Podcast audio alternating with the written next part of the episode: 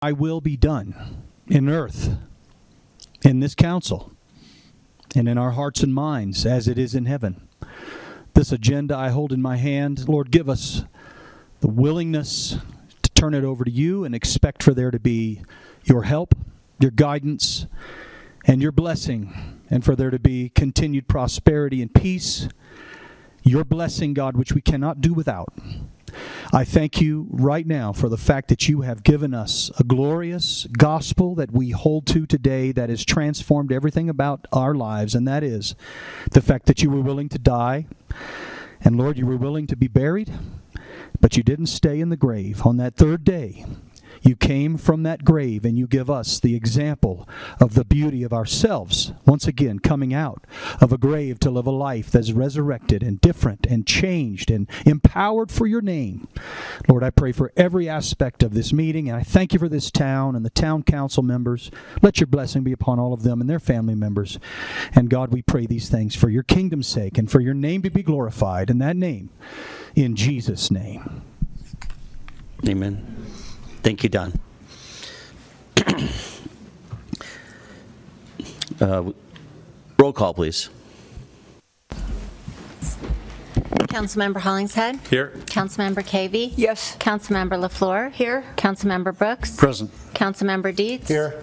Mayor Pro Tem Bracken? Do we have Mayor Pro Tem Bracken online? Not yet? Okay. Mayor Gray? Here. Thank you. This meeting has been held in a connected meeting with accordance to Town Council electronic participation connected and hybrid meeting policy. Um, Please rise to pledge allegiance. the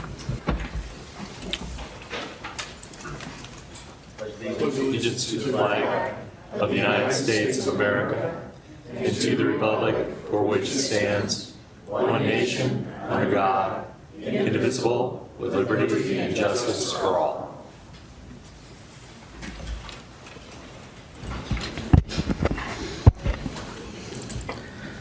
I'll open up with uh, public comments.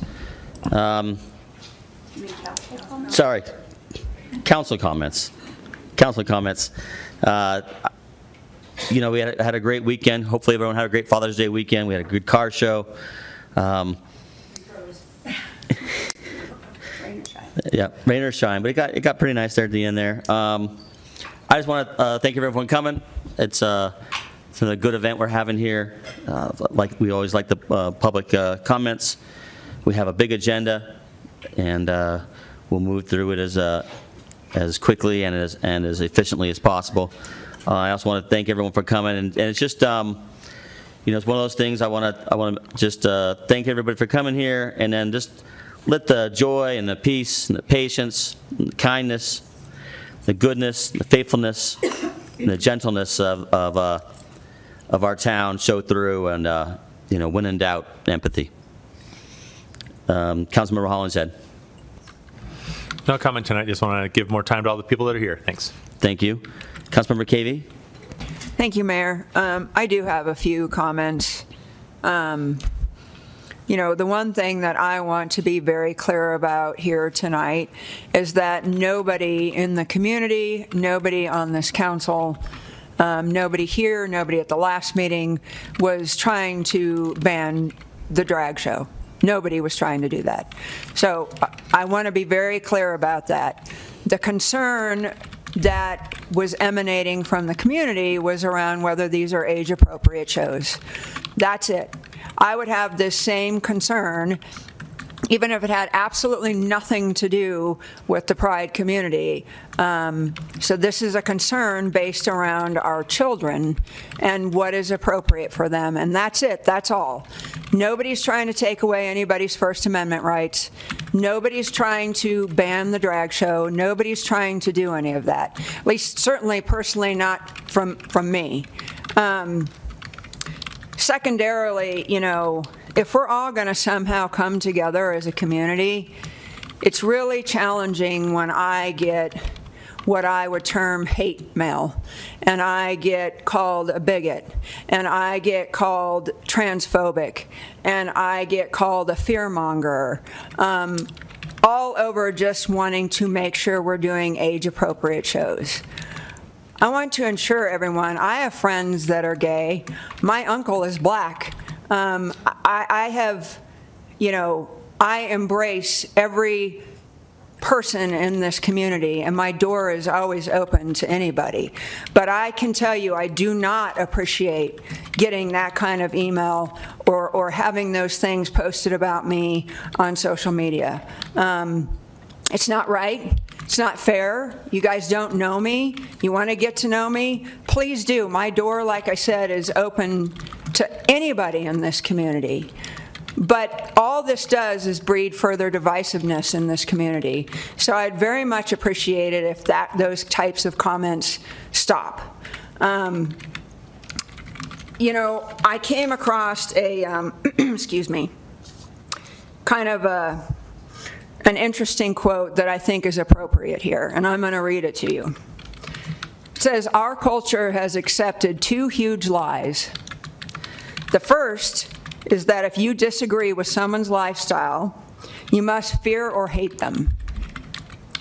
The second is that to love someone means you agree with everything they believe or do. Both are nonsense. It's nonsense. You don't have to compromise your convictions to be compassionate. And I'll give you an example. Most of us in here probably have children, right? Or grandchildren, or nieces, nephews, whatever it is, right? I can tell you I have two children.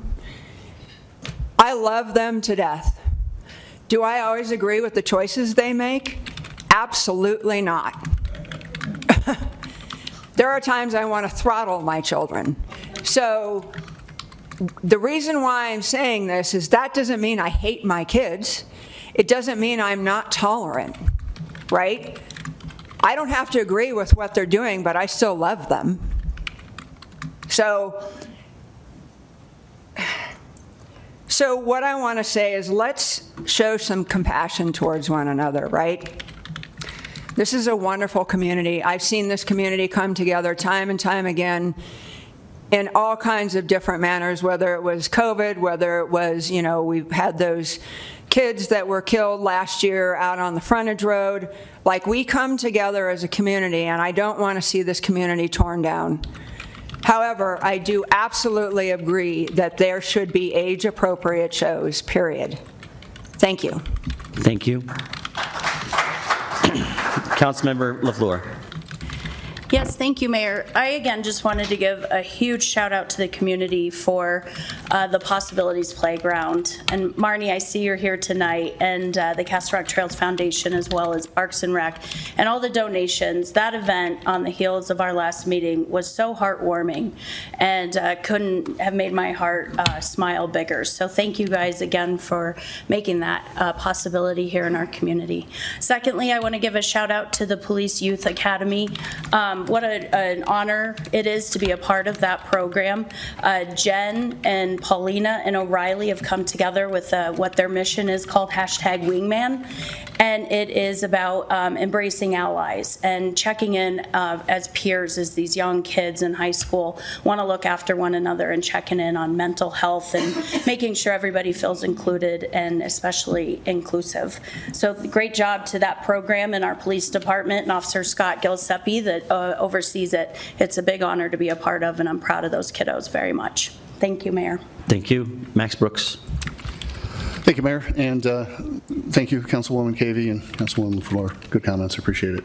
Uh, yeah, I have one thing. Um, the last meeting, we had discussed uh, some Skyline Ridgeline items, uh, and we voted to um, to go ahead and and exert some authority to ensure that that project uh, was was not going to, we weren't going to allow any sort of uh, variance discussion on that. So I started thinking that you know, there was a little bit of an inconsistency in my mind with you know with that, but then also keeping the power with uh, with Planning Commission to make those Skyline Ridgeline uh, variances. Uh, so what I'd like to do is I'd like to motion staff uh, to. Um, just for a future town council agenda, uh, prepare a short memo detailing kind of the pros and cons of Skyline Ridgeline and whether the authority uh, to grant that should be with Planning Commission or perhaps uh, come here instead uh, to town council. Um, Second. Thank you. I have a first with Max Brooks, a second with Laura Cavey, I think. Um, Further discussion, I'd like to say that, that uh, I don't mind it coming back to council. I'd I'd like to, I'd like to hear what the planning commission has to say about it, if there's been any issues in the past on it. Um, You know, I, I, I do like our citizen government, and so uh, I also also want to just to hear more about it. Uh, And, and- and to be fair, I just want to make sure this has nothing to do with any of the commissioners, uh, uh, past or present. I absolutely appreciate their service, so it isn't a personality issue. Um, And I'll save the rest of the discussion, I guess, for when we have this to come back. But again, just a, just a, a way of being able to bring a memo for us to be able to discuss it as a, yeah, planning commissioners, what did I say? Yeah. Commissioners, period? Yeah. Planning commissioners, thank you. We have a first and a second. Any further discussion? Roll call vote, please. Councilmember Hollingshead. Aye. Councilmember Cavey. Yes. Councilmember LaFleur. Aye. Um, Councilmember Brooks. Aye. Councilmember Dietz. Yes. Is Mayor Pro Tac- Pro Tem Bracken on yet? Are you on, Mayor Pro Tem Bracken? We can't hear you.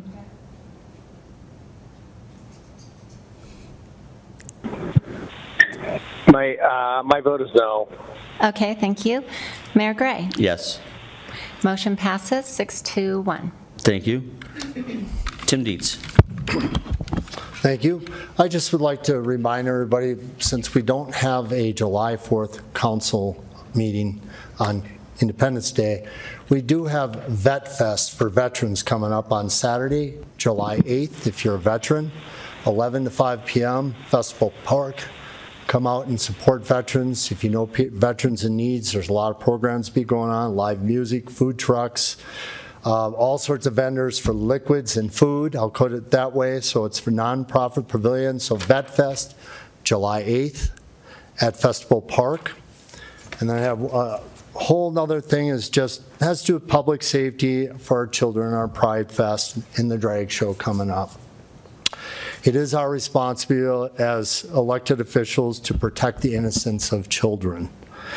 Thus, the reason we have other laws such as you can't join the military till you're 18, can't see certain movies, um, smoking, etc. Please keep it over 18. And if you were to capitulate to this, this one aspect, think about that. Thank you. Thank you. Mayor Pro Tem Bracken?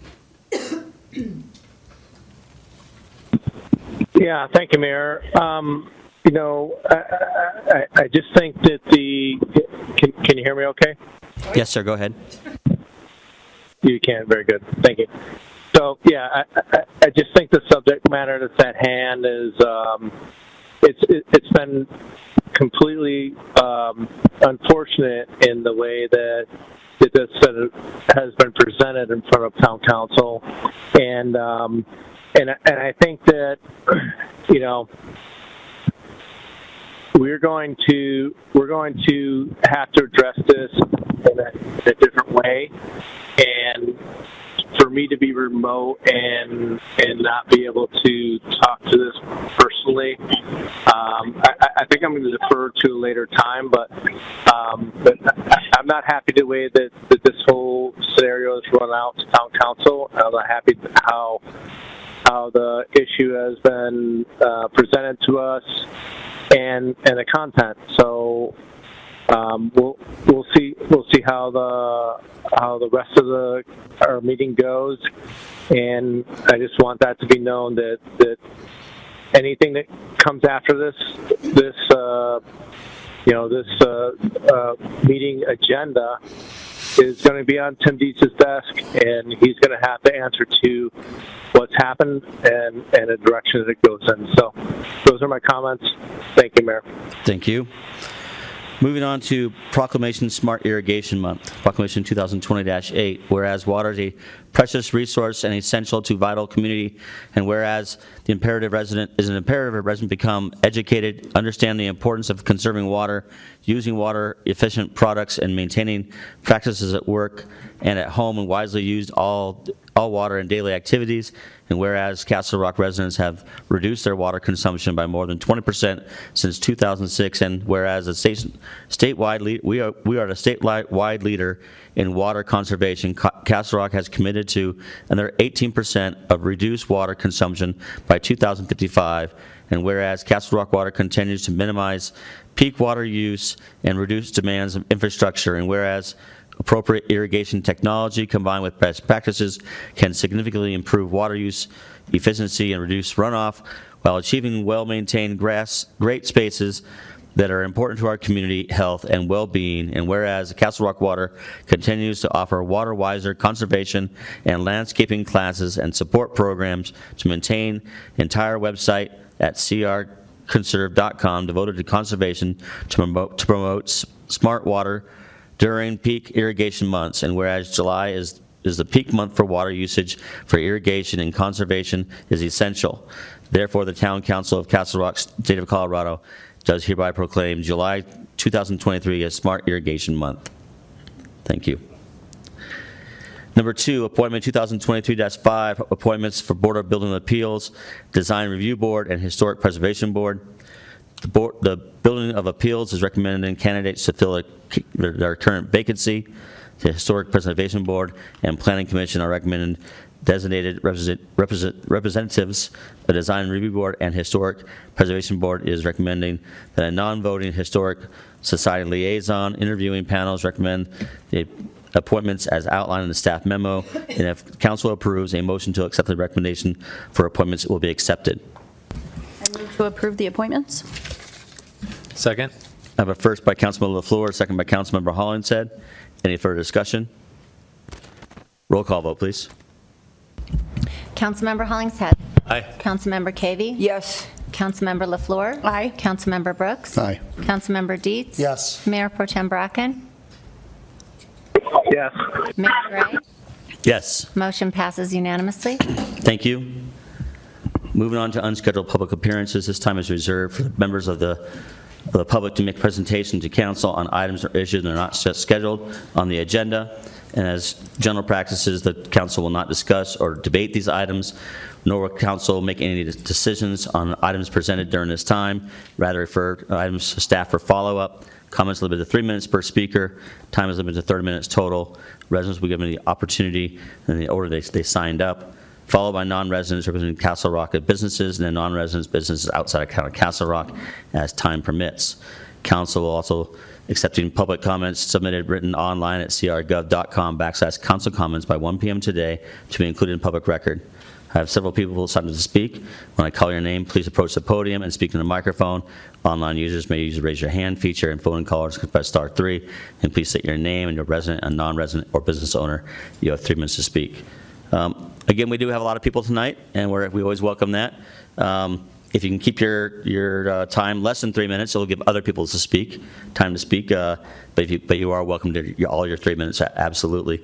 We will do 30 minutes now, and then we will um, hopefully have time after the meeting if need be. Uh, First up, I have Della in Granado. Yes, Della?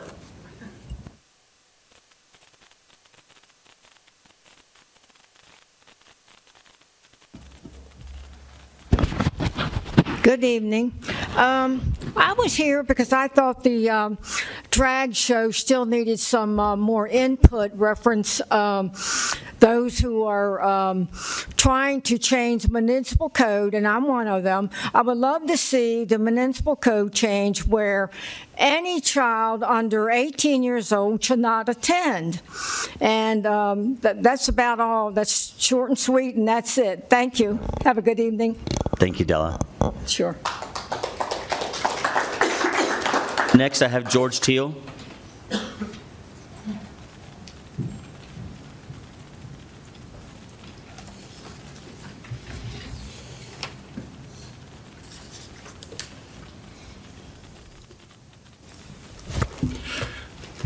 Mayor and Council.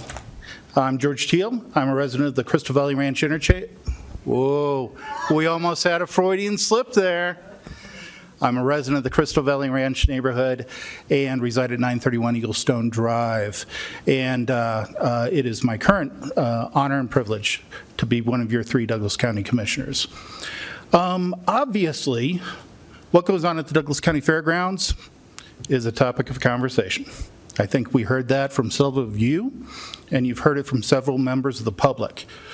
One of the things, actually, something to share with you is I heard actually from one of you in the last uh, couple weeks that when we passed our uh, revised rules of regulations for the fairgrounds, that you didn't feel like you were communicated with. Hey, I apologize. I apologize, and the only thing I could say in my own defense is I thought we were trying to tell everybody. What I would propose, friends and colleagues, this is the time for town and county to work together. This is the time for us to come together. There are things that have been said that, based on our analysis on the Board of County Commissioners, guys, it's just not true. We can work together. We can make sure that we're on the same sheet of music. I would prefer to counsel, as one of your former colleagues, as a current colleague, that we come together, perhaps the mayor and I, county manager, town manager, county attorney, town attorney, informally meet, and we set the ground facts as we know them, based, and we're ready to present. We've done several months of research that kind of informed how we changed the regulations at the fairgrounds. I think for us to make sure we're all on the same sheet of music will help this conversation that the community is going to have. We're, we're hearing the conversation just down the street at the, at the uh, Miller Building. I, I suspect you're going to have more of the conversation that go on tonight. Let's come together. Let's work together. Let's make sure that we are working together for the betterment of all, whether town or county. That's all, actually, that's not all I have to say. You're going to see me a couple more times uh, this evening. But that's all I have to say on this subject, Mayor, Council. Again, thank you for letting me speak. Uh, Good to be your neighbors. Thank you, Commissioner. Next, I have uh, Dana Bonham.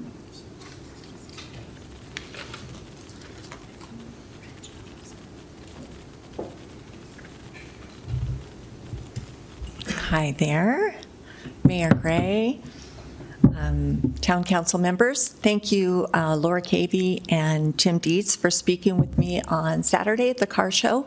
I appreciate your attention, even on a community event like that. Let the record be clear that Commissioner George Teal and I might just agree on something. So um, I'm going to echo what he said because I have been in contact with Laura Teal uh, today and have some information from her that I did not know. But I'm speaking out for um, the protection of children at our county fairgrounds, at our public buildings. It's only right, it's only decent that we protect our children. They're our most valuable treasure, more important than our water, more important than our our rock cliffs and all of those things you spoke about in the last meeting that I attended. Our children are supposed to be innocent. They're supposed to grow up in a world where they have a right to start out innocent and naive, if you will, um, about the things of the world. And I saw the videos um, from the last drag queen show, and there were very young children, um, very young, five year olds, watching these shows, watching topless performers. And no, this was not a wardrobe malfunction. That is a ruse um, that the Castle Rock Pride wants to put out there. This was not a Janet Jackson event where it just all of a sudden came off and went back on. This was performing topless, standing before them topless. Let's not let's not kid ourselves about that. There were songs sung the lyrics. I may be bad, but I'm perfectly good at it. Sex is in the air, I don't care. I love the smell of it. Sticks and stones may break my bones, but chains and whips excite me. This is for young children to hear. It's inappropriate. That's all we're saying. These grown people have a right to uh, enter into whatever lifestyle they want to, to act out those fantasies in their own home if they want to. But we have rules, regulations, codes for public places where children aren't subjected to this. I couldn't walk in topless to my work. I'd be fired. I couldn't walk in topless to this place. It would be inappropriate. And so it's not just a matter of law, First Amendment law, Mr. Hyman, that we are discussing here. The White House might have allowed it with their Free the Nipple campaign, but we have other rights where we can put in place other codes that will not allow that to happen. That's why you don't see us going to the grocery store topless. And Laura Thomas, well, I have so much more to say, but I will email you all. Thank you. Thank you.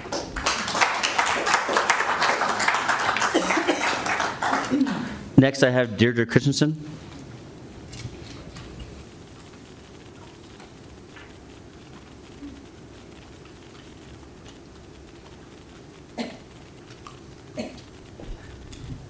Good evening. Thank you for having me. Um, I'm Deidre Christensen. I'm a Meadows resident, and I'm also the branch manager for HomeSmart, a real estate firm here in Castle Rock. And it was brought to my attention by several of our agents um, that the new sign ordinance is really impeding on our open houses. Our agents are finding that their signs during their open houses are being taken down and tossed. And I guess I didn't realize that. And so I just wanted to bring it back up to council that maybe this can be considered um, again by you in regards to the town ordinance on signs in the roadways uh, announcing open houses. Our agents have lost hundreds of dollars in their signs being disposed of, and it impedes on our business. And I'd like to maybe at a future date work with council to maybe amend it to allow for real estate agents um, to be able to have their open house signs in a temporary fashion on the weekends without their signs being disposed of. So that's all I have, and hope that maybe this will be brought back up again at a later point in time. Thank you. Thank you, Deirdre. Peg Ellefson? Hope I didn't get that wrong.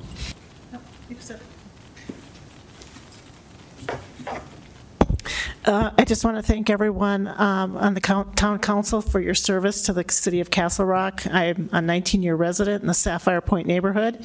My name is Peg Ellefson, and I'm here regarding the temporary signages as well. Um, I'm a and I'm on behalf, talking on behalf of all the realtors that do uh, business in Castle Rock. Um, the open house signs are although we advertise on social media, most of the people that come to our open houses come because of the signs. And so it's really impeding on our business. It's a way we create other business. It's a way to help sell our clients' homes. And so I- would like to work with the council to create maybe some guidelines and some rules, uh, like for example, maybe they can only be out nine to five on certain days. They have to be taken down right after. Um, But with, I agree with Deidre that we need to, it would be nice to have, be able to have these open house signs and not have them disposed of. Um, I, for one, um, use the A-frame signs, because I know there's been some discussion about the signs that go into the grounds. They can cause problems to sprinkler systems or other property damage. Uh, Maybe we have um, guidelines about the type of sign, um, the hours. Um, But I'd like to work together with the town council to create some guidelines. And Councilmember Carvey, I believe you're my representative, so I will be in touch, uh, and maybe we can kind of brainstorm on how we can resolve this issue. Because those signs are expensive, and it's really hard to create a- some excitement around a a listing for an open house without those signs. Social media just doesn't, do- doesn't do the, do the trick. Uh, Thank you so much for your time. Thank you, Peg. Next, I have Gerald Anderson.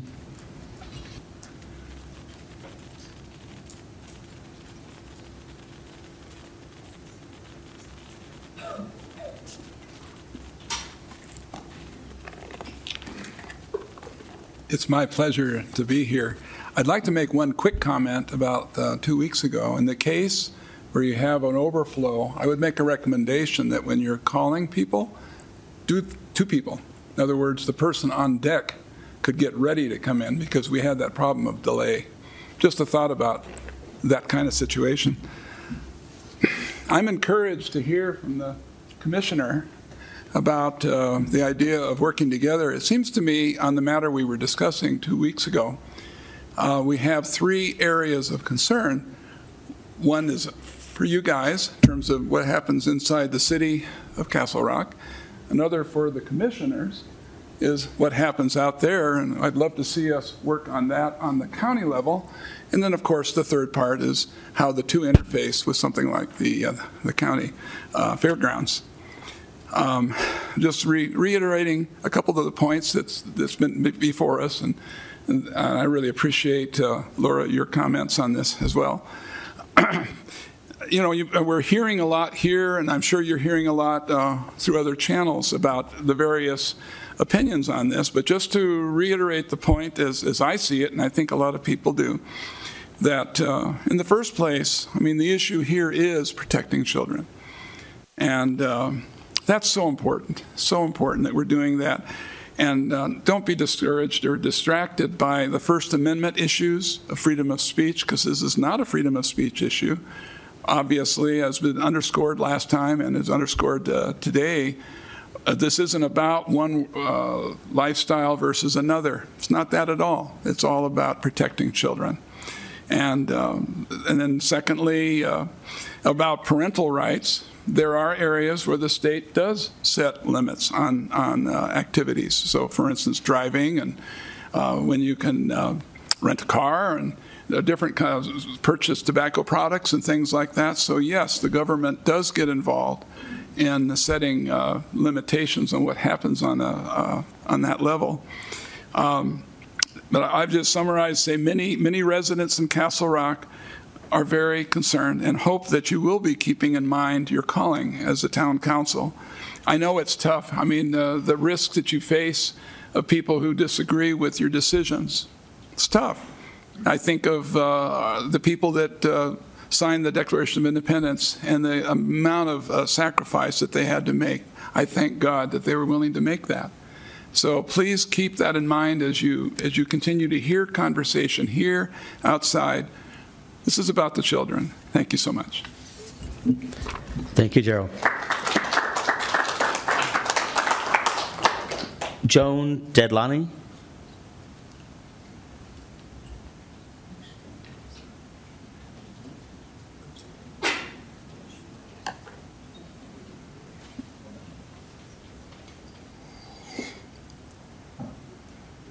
Good evening, council members. Um, my name is Joanne Dadlani.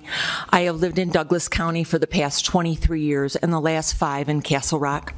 As a high school teacher, I have dedicated my career to many of the children in this county as a substitute teacher and a tutor. My undergraduate degree is in teaching, and I have a master's in counseling. I say this not to focus on myself, but to let you know I have a great deal of knowledge about the psychology and development of children and teens.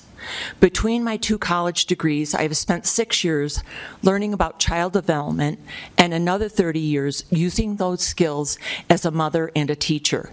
I have spent thousands of hours in the classroom inter- interacting with children of all ages. What I have learned and experienced is that children are not miniature adults. Their brains and their bodies are maturing as they age. This is why, for example, curriculum is tailored for each grade level. We teach advanced subjects that require reasoning and reasoning skills to high schoolers. We leave the basics to elementary age students. This is also why our society has ratings and restrictions on many of life's activities, and we've heard others speak of this thing as well. Um, the age of smoking, the age of when to send men and women to war, the age of sexual consent, and so on. So it seems that both our education system and our society have always recognized that children are not miniature adults. We have always instituted rules to protect and guide citizens to age appropriate activities. We have always protected the innocence and the development of children. So what we are asking you to do is change your municipal code to put age restrictions on the type of entertainment that children in our community are allowed to see. This change will protect children from attending performances that the majority of people in our county view as containing adult sexual content. We are asking you to vote in favor of protecting children. This change in the municipal code does not prohibit free speech, but rather puts guidelines in place of what children can and cannot see. This is a common sense approach to this divisive issue. It protects free speech and protects children from age inappropriate sexual content. In summary, this event can still occur, the right to free speech is still protected. We are asking you to put on restrictions for age and to protect children. Things I would like for you to consider when you make your final decision on this matter is that children do not have the reasoning skills or maturity to process the content that is in this show. Society has always had a role in protecting children, and we gave examples of that movie ratings, smoking, etc. So we're not asking you to do something that is unreasonable or has not been done before. Thank you for your time. Thank you.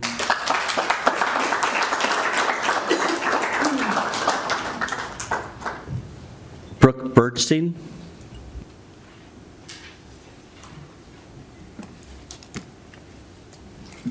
Hi, my name is Brooke Bernstein. My pronouns are she, they. I have two transgender kids. I'm a volunteer for Castle Rock Pride, and I'm a lawyer by profession. I moved here a little over a year ago, and I can tell you last meeting, I sat through the entire thing, and I sat there with disbelief. I did not feel a kind room. I did not feel a welcoming community. I did not feel the gentleness that Councilmember Cavey spoke about. I felt with Councilmember Dietz targeting the LGBT community by proposing something that would only apply to them, a restriction only applied to Pride Fest and not something else. It, it was, it was bad enough, but he did so in secret without speaking to the other members of the council. That I found shocking. And then, in addition, it's clear that he basically staged a show, a political show, for his support. He had supporters who were there.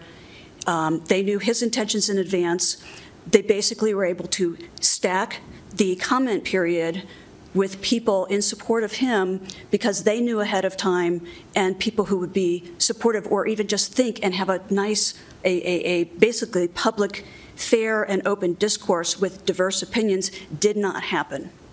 Through his actions, he violated his public trust. He did not act with integrity, not with impartiality. He did not follow the proper channels. And in doing so, he put, he did not act in the best interest of the community. His proposal would have exposed the town to costly litigation. His proposal, if acted on, would have exposed the town to highly negative national news and social media publicity, and the result would have been even more significant indirect monetary damages. People don't want to shop in, live in, work in, or move to towns and counties that have demonstrated they are intolerant of differences, that try to invoke laws or restrictions that violate the constitutional rights of targeted members of the community. I do want to thank all the council members who acted in accordance with their public trust obligations and who supported Castle Rock's and Douglas County's LGBTQIA community. So here's my challenge. You have to continue to do so. I'm not naive. This is not going to stop. We can see tonight, this is not going to stop. This has triggered, basically has triggered what you don't want with this community. Um, they will continue to talk about doing so for protecting the children, but they're using as the one person said last week, they're using children and protecting this as a shield in order to push a political, social, and religious agenda on an entire community. Please, please be like you were at last, the last meeting. Please be supportive and act in accordance with your legal and ethical obligations. And I'm not going to go into all the things about drag. People said that last, oops, sorry. People talked about that last week or two weeks ago. I'm just going to say ditto to everything they say. I want that to be on record. Thank you, Brooke. Brian Fields?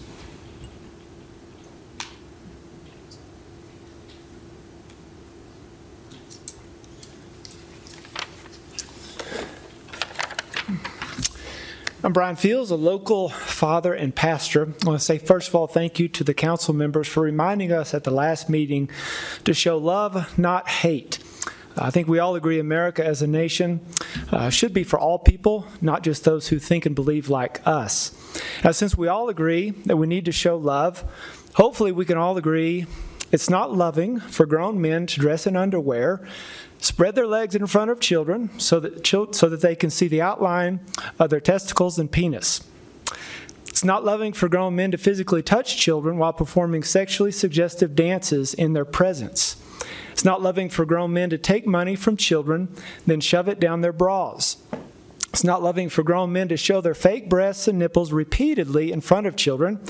It's not loving for grown men to strip in front of children and sing to them about how whips and chains excite them. I know this is a divisive issue, uh, but honestly, it, it's a bit embarrassing that we've gotten to a point where citizens of this community have to unite together to stop this perversion. Uh, these are all things that have happened in the city of Castle Rock. Um, under the watch of the Douglas County Commissioners and the Castle Rock City Council. So, so I think I can uh, say on behalf of many people here, we'll stand shoulder to shoulder with anyone who wants to express our deeply held American values of love, inclusion, diversity, and freedom. But we want to be clear to anyone who supports the sexualization of children in the name of love, inclusion, diversity, and freedom, we'll go toe to toe. Grown men dressing as women, okay. Uh, people celebrating alternative sexual lifestyles, that is a freedom protected by the First Amendment. But no one has the freedom to sexualize children. So, city council members, I'm asking for two things, and you'll hear these things over and over. One, amend the city's municipal code to include language that defines and penalizes this type of behavior on all public properties. Two, ensure that the perpetrators of these types of unloving actions are held accountable in the future. Now, we all know, everyone in this room knows and agrees that these things that have happened are wrong. So I'm asking you to show courage and do what is within your power to stop them from happening again. I've read and heard correspondence from you and some of other uh, county commissioners saying we don't want to make the national news over this issue. I would take exception to that. I say put Castle Rock, Colorado on the front page of every news publication in this entire nation if that's what it takes to protect the innocence of our children. So please take action show us that you love the children of this community enough to protect them. Help keep Castle Rock a loving and affirming community for everyone, especially for children. Thank you. Thank you.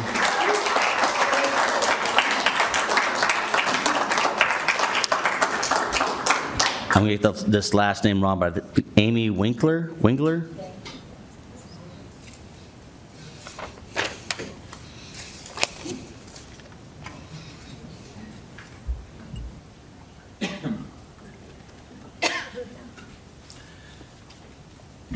Hi, good evening, and um, I want to thank all of you council persons for your patience these past couple of weeks.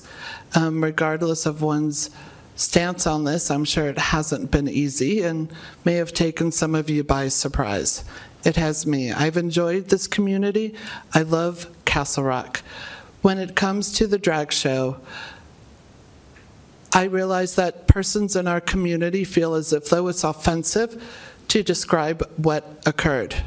But what actually happened to me was a poor portrayal of women, me being a woman, I, they misgendered me, misappropriated my sex, as by dressing like a sexual whore and taking money from people in the audience.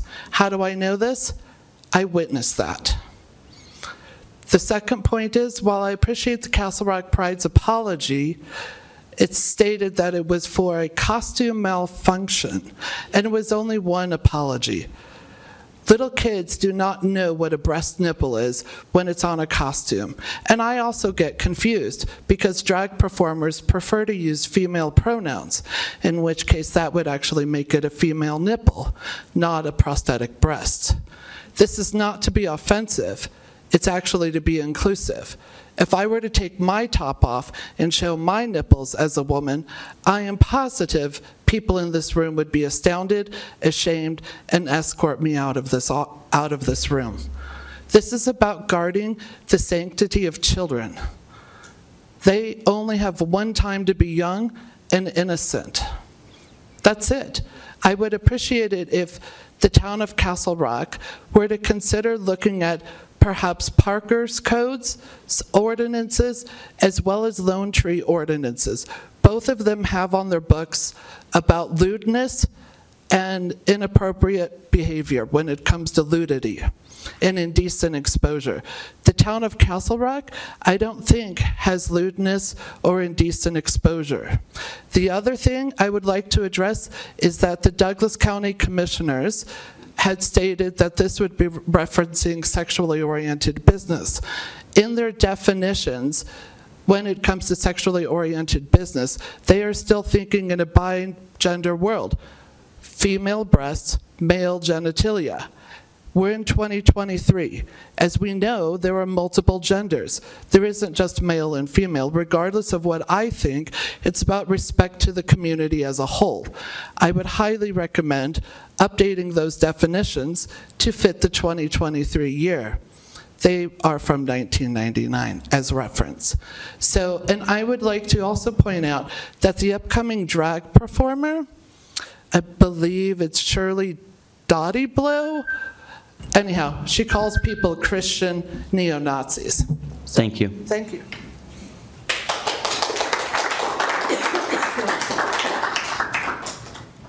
We have time for two more. John Anderson.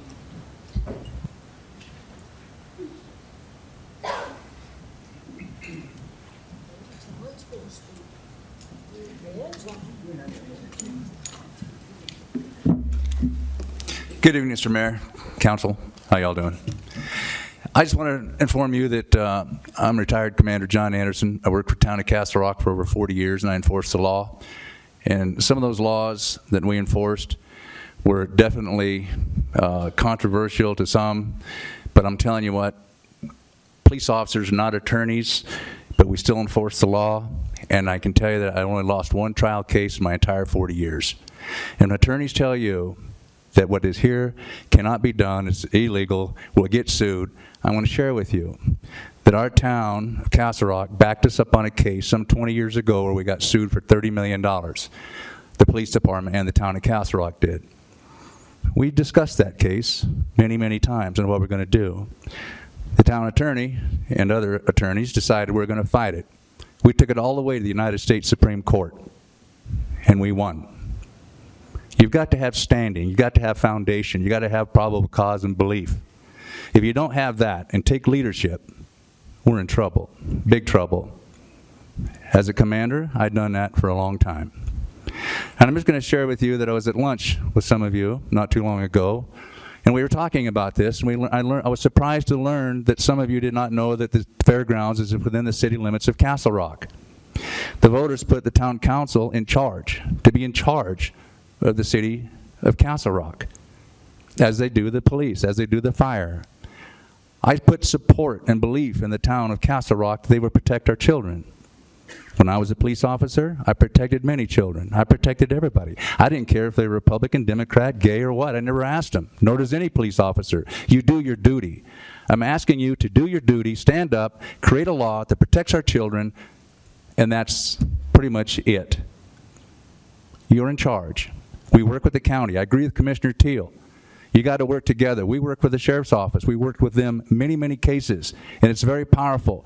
But the buck stops with the town council. You. Protect our kids. Yes. Thank you very much.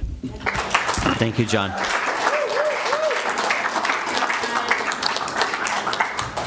Last is Evelyn Dwyer. Sure. Sorry.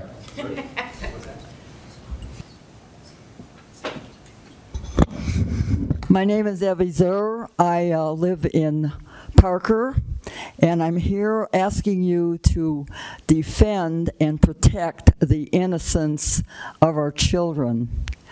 Uh, it is, as I look at all of you and our Board of County Commissioners, I don't envy the place that you're in because you are blindsided with, uh, with threats and pressure and uh, things that we tend not to do.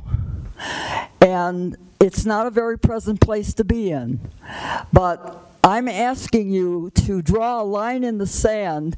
There have been people here who have very eloquently asked for the proactive line in the sand that I am confirming uh, is needed.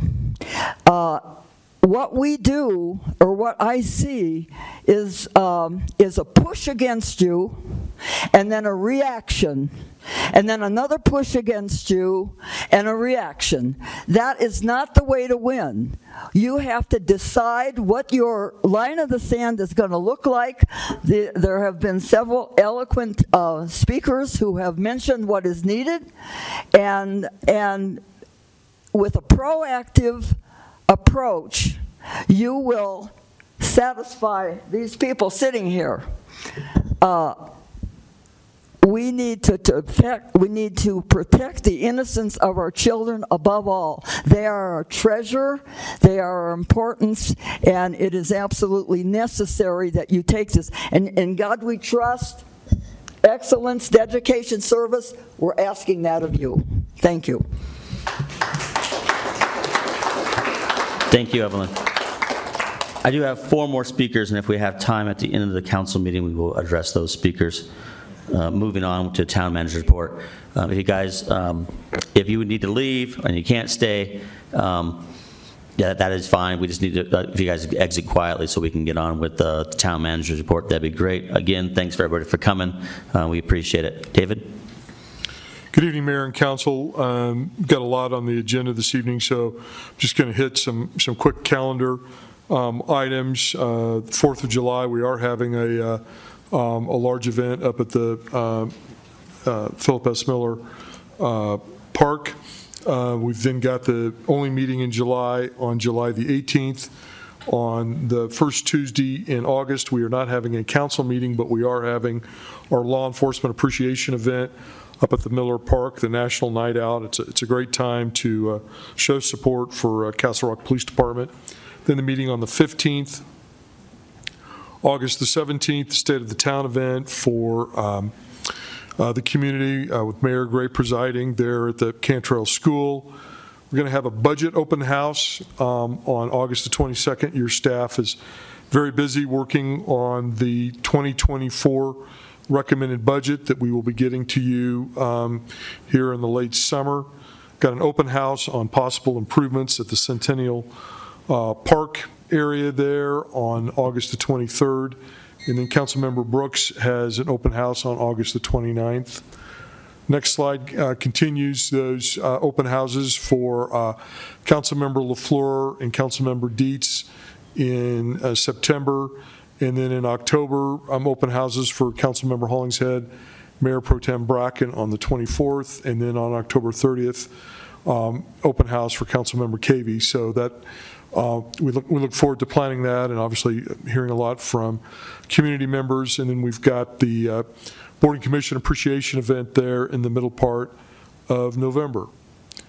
We've got a number of neighborhood meetings. Uh, While building permits have slowed down, we continue to see some uh, development-related activity that generates a number of neighborhood meetings. Uh, Direct your attention to that. The Affinity Senior Housing Project there off of Meadows Parkway in Regent, there on, on July the 10th. Meadows Parkway and Regent Street are going to be seeing a lot of activity as a, a new traffic signal is installed on, on Meadows Parkway at that location. So um, that, that development and that um, improvement will be of, of interest to a number of people. You see some other ones there. I won't read them all. I commend them to your attention. The next slide, just a few other, few other highlights. Um, a lot of great things are happening in the, in the community um, in regards to some communities, some, com- some concerts that the community is putting on. Mentioned the, the Fourth of July event as well. And I think, got just a few more highlights on some, uh, some concerts um, as well. And I think that is it. happy to respond to any questions. Any questions for David? Laura Cavey? Sorry, I didn't see what time does the National Police Night Out start? Was that five or six? I was Uh, putting it in my calendar. Sure, let's look at it here real quick. What time is it, Shannon? I think, I think, 5 to 8 o'clock. All right, sorry. No, it's good. I just wanted to get the right, right No, and time. our, our favorite police officers uh, cook us dinner, Yes? And uh, we get a chance to talk to a lot of citizens about uh, one of the most important things we do, which is have our police department protect us. So it's, it's a great evening. Thank you. Thank you. Any further questions for David or staff? Town Attorney's report? Uh, No report tonight, Mayor. Thank you. Moving on to the acceptance of the agenda. Um, move- Is there an acceptance of the agenda to be accepted? I move to accept the agenda. Second. But first by Laura Cavey, second by Ryan Hollingshead. Any further discussion?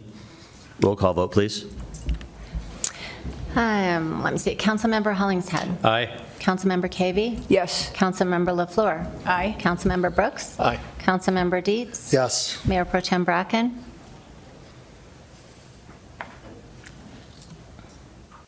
Mayor Pro Tem Bracken.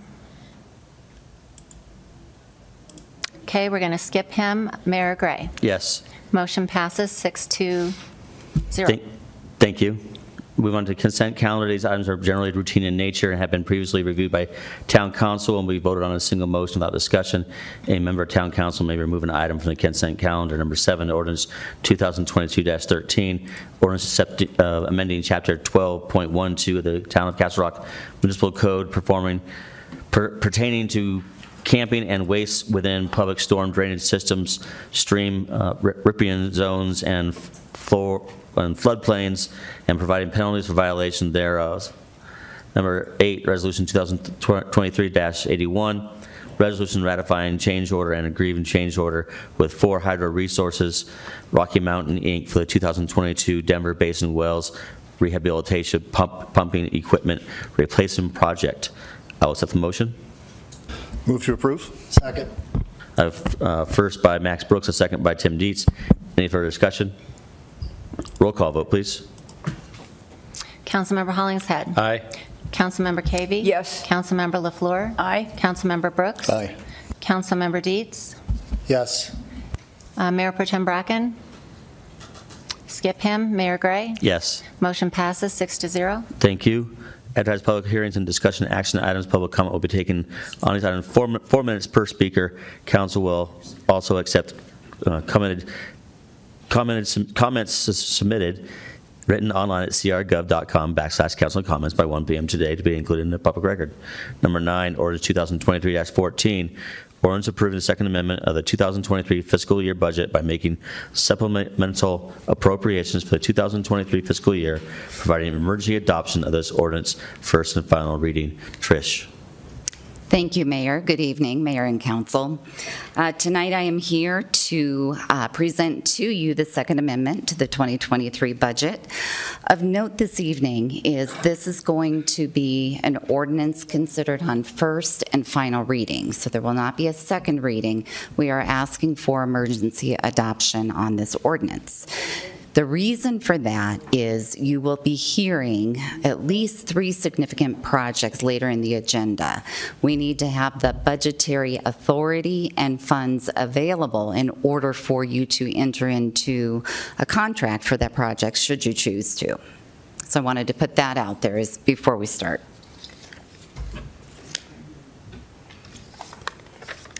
So why do we do these budget amendments? Well, we passed the original budget back in, I think it was September of 2022, and between then and now, various projects or other operational needs come up, and we need to propose an amendment to our budget.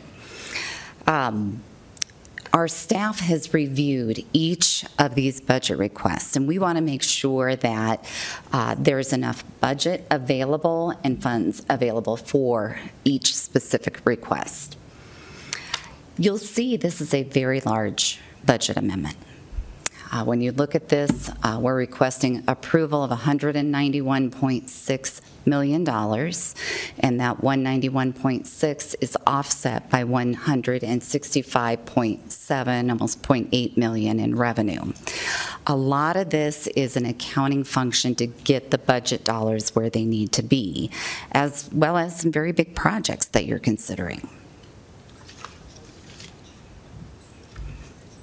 As you can see, a budget amendment is not an unusual thing. We do these quite often throughout the year. We work with other departments to manage their budget, to understand what projects are coming up, and, and we'll notify you again, probably later in the year, of another budget amendment for 2023 as the needs arise.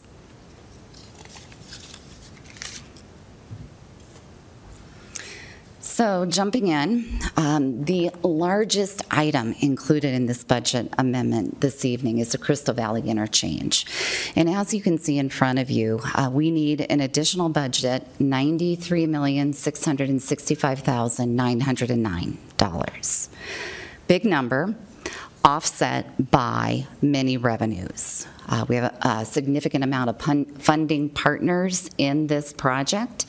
Uh, Specifically, the Dawson Trails Metro District is committed to providing 50 million towards that interchange project. Town of Castle Rock is providing 25 million, much of which that has already been spent in the planning and design phases. Uh, Douglas County is contributing 24 million. They also have a related project uh, to the Crystal Valley interchange that is another 10 million, and that's kind of outside our scope here. They're taking on the construction management for that, but they're in for another 10 million outside this scope. Uh, DRCOG, we have received $8.5 million grant from DRCOG for this project, as well as we were able to utilize 5.4 million in build grant funds, again, federal funding to go towards this. We are also fortunate to have um, core electric credits uh, provided to the town, so we do plan on using approximately 1.4 million of those core credits for this project as well. So not only do you see the large number of expense for the construction project, but you also see where that funding source is coming from. So as I mentioned, we need to, per our code, have cash in the bank. We need to have budgetary authority to be able to enter into a contract. Well, no one fund necessarily has the 100 million sitting in their, their cash account to be able to encumber the, the funds needed for that project. So what we are doing is creating three different short-term loans internally. And these are purely cash flow loans. Uh, When we enter into a contract, if we need some additional funds, we could transfer from unrestricted general fund, fund balance, over to transportation capital, capital to make the project happen. Um, This is put out there as a safety net. We don't want to maximize every single one of these internal loans. We use them as needed and repay them with the money that comes in through our funding partners over time. So you will see this, these amounts, the 18 million coming from the general fund, um, wastewater, 10.5, transportation, another 9 million. And again, that's purely a cash flow issue to meet the requirements of our code.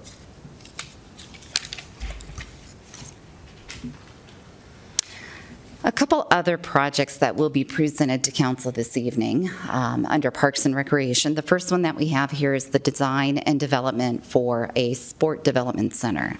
Uh, Mr. Brauer will be presenting that in connection with uh, Confluence later this evening. The amount you see here is for the town to go forward with additional design of that facility. It's not construction or anything like that, purely design of the facility. And secondarily, under Parks and Recreation, we have the Plum Creek North Park. We got the bids in for that, and it seems like most things these days, our bids did come in higher than we expected. So uh, that number, um, it's approximately 1.2 million for uh, the additional, the additional bids for that uh, Castle, I'm sorry, Plum Creek, too many castles, Plum Creek North Park. Castle Rock Water. uh, Sedalia Re- Reservoir expansion and raw water storage, we'd need almost an an additional 11 million, right there at 10.9 million for that project, and also 4.1 million for aquifer storage and recovery wells. Those are the two uh, major requests for Castle Rock Water. Public Safety is asking for additional 253,000 to purchase a brush truck for Station 156. 156 is the new station in Planning Zone 6 uh, that is expected to be opened in late 2025, I believe. Townwide requests. Uh, If you recall, uh, the developer of Encore contributed 900,000 towards the Quiet Zone project. The DDA also anteed up 900,000 towards this project. So what you see here is the expense. We got the revenue in, and this is actually for the completion of that project. Transportation is asking for 926,000, and this is for the Craig and Gould project. They were funds that went unspent in 2022, but needs, uh, we need capacity within 2023 to conclude that project. That concludes my presentation. I'm happy to answer any questions that you may have. Thanks, Trish. Questions? Laura Cavey, and then Tim Dietz. So Trish, help me here, because I don't do your job. Um, Can you go back to slide four? Sure can. This one or one more? Um, Actually, I think it was, keep going back. One more. Oh, they're out of order. See, that's four. That's what I was thinking. So my question is, if we already had the money in the bank, the $24 million, right? We already had that, right? Correct? For, for CVI? For, for, for who, for, from which fund, from which source? $24 million from who? Well, we, as the town of Castle Rock, we're putting $24 million toward CVI. Right, we, we have spent a a healthy portion of that already Right. for, up to the design and right-of-way acquisition. Right. Correct. So I guess I'm wondering, are, are we needing extra money? That we're We're- trying to, because we're talking about moving funds around. Right. For, we, we're putting about four to $6 million more into the total project um, from the, the 20 million that we had previously planned.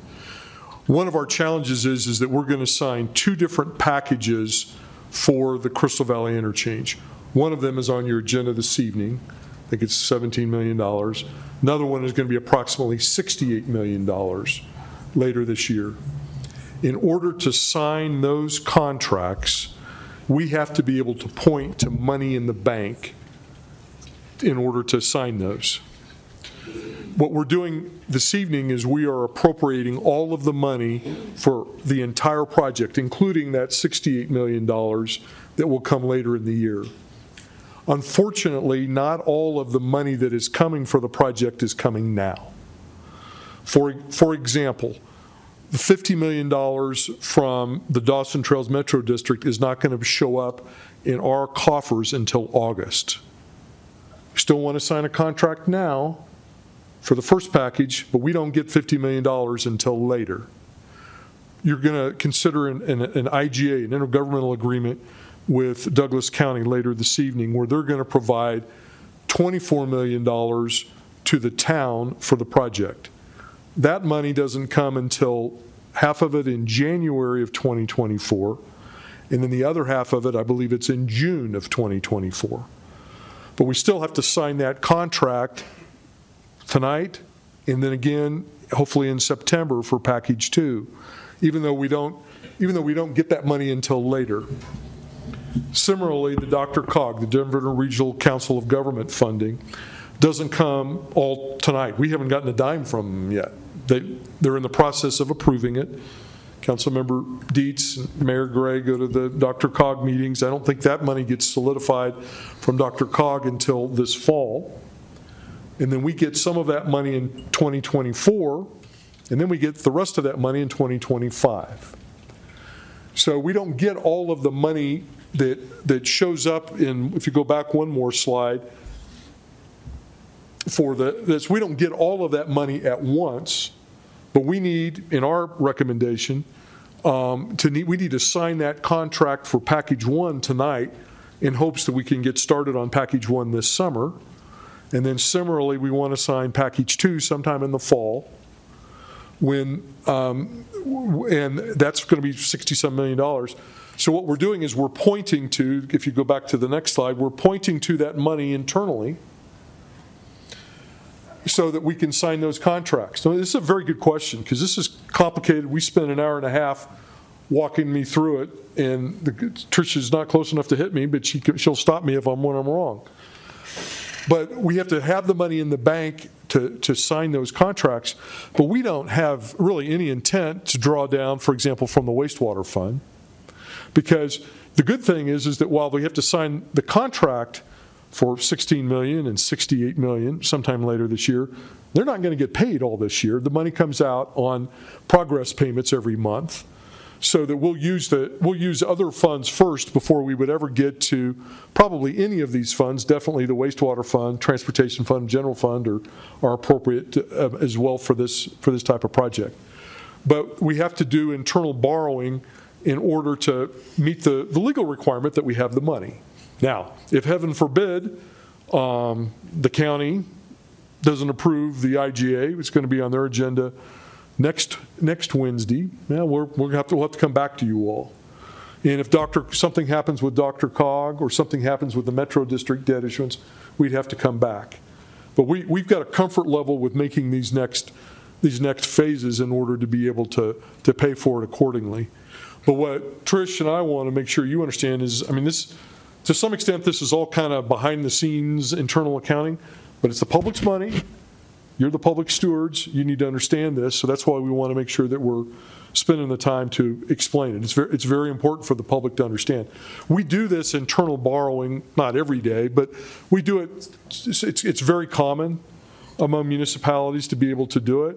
But we can't use wastewater fund money for a road project. It can only be used for wastewater fund stuff. Um, we're going to pay them interest for the, any of the borrowing that we have to do. We will have to pay it back um, for, for all of those kinds of purposes. So hopefully that's, provides a very, very, very important question that you asked, because it's, it's very important that you, that you appreciate all of this um, and, and what we're doing and, and why, why we want to do it. The one thing that I've been doing is I've been trying to move CVI. Because if, if I'm not doing it and if some of the other, other people in this room are not doing it, it can just kind of languish. And that's not, in our opinion, in the best interest of the community. So we wanted to move it forward. When Dan gets up here in a few minutes and talks about the project, we're still waiting on one final CDOT clearance. We're still, still moving forward. But the day that we can get that started, we want to get it started, which means it's on your agenda this evening. I appreciate that because if I'm confused when I see this stuff all the time, I'm sure the community is confused. Right, so sometimes I ask questions so that when people come back and watch these, they can understand what we're doing, right? And th- that's kind of the purpose. We, I mean, it, it looks like a complicated. It does. I mean, it's, it looks like a complicated soccer play when you look at the spreadsheet that Trish has as to where the money's having to go at certain times. The good news is that while we have to sign these contracts, the, the contractor doesn't get 16 million tomorrow. It's paid out over time. That, that project's going to last probably uh, 12 to 18 months, and we'll pay it out over time. Similarly, the, the large uh, construction project gets paid out over time. So while this is a little bit of an inconvenience now, at the end of the day, the money eventually goes, you go back to the, one more slide, that's how we pay for the project. Thank you, I appreciate it. I know it was a lot of work, and so I appreciate your time. Appreciate Trish. Yep. That's why I said I asked her the question, because I don't do your job. There's a reason why I don't Well, do your job. thank you for the question. It's very important. Appreciate it. Tim, do you have a follow-up? Uh, yeah, actually, on another note, um, not as grand as CVI, but the downtown quiet zone, I know it's, but it's equally as important to the citizens here. I see the costs rising and rising and rising, and I would like people to know that it's not Castle Rock. Uh, We still have an adverse reaction from the railroad. That might be costing us more money. David? Yeah, what, what we hope is the project isn't going to increase. What we wish would increase is their um, expediency in getting to the project. They've told us that um, they're not going to be able to get to starting construction until December. And we've been working with them diligently. Dan checks in with them, can we move it forward? The, the, the 1.8 million, we think is solid. We hope it's not going to change. But what we wish would change is their desire to move the project forward. Yeah, that one, that 1.8 was hasn't. from three years ago still. It's from when you all last approved it, it was $900,000 from the Downtown Development Authority Special Fund, that sales tax and property tax increment that they receive, and then $900,000 from the developer of Encore that put that money in escrow. And now we just need, now we think we're going to hopefully start spending that money here in 2023, the latter part, and so we need the authority to spend it, even though we already have the money. No, I appreciate it. Though that, that, I was confused a little bit there too. So that, so that hasn't changed. I appreciate that. Thank you. Any further questions for Trish? Seeing none, um, I have no one to s- who's signed to speak. If anyone wishes to speak on this, on this uh, project, please come to the podium, speak in the microphone. On user, online users can use the raise your hand feature, and phone and callers can press star three. And if you say your name, whether you're a resident, non-resident, or business owner, you have four minutes to speak. Seeing none, we'll bring it back to town council for discussion and a possible motion. Uh, Mayor, I move to approve the ordinances introduced by title and emergency adoption on first and final reading. Second. I have a first by uh, Des LaFleur, second by Tim Dietz. Any further discussion? Roll call vote, please. Councilmember Hollingshead. Aye. Councilmember Cavey. Yes. Councilmember LaFleur. Aye. Councilmember Brooks. Aye. Councilmember Dietz. Yes. Mayor Pro Tem Bracken.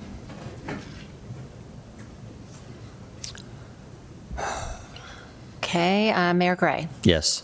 Motion passes six to zero. I believe that does allow us to approve it on emergency basis. Yes, it does. Thank you. Thank you. Number 10, um, discussion and direction for applications for 2023 second quarter council community grant program. Trish? All right, thank you, Mayor and Council. I go from a budget amendment to one of my favorite items to present to Council. Uh, So as the mayor said, this is a council community grant program, and this is for the second quarter applications and awards. Uh, Just a reminder, the program itself focuses on a Castle Rock uh, residents' quality of life. And from there, we divide it into four different categories. We, we focus on youth and seniors, and then community-based environmental and sustainability programs, as well as community-based performing and visual arts. The line item for this budget is in the general fund and specifically in council's budget.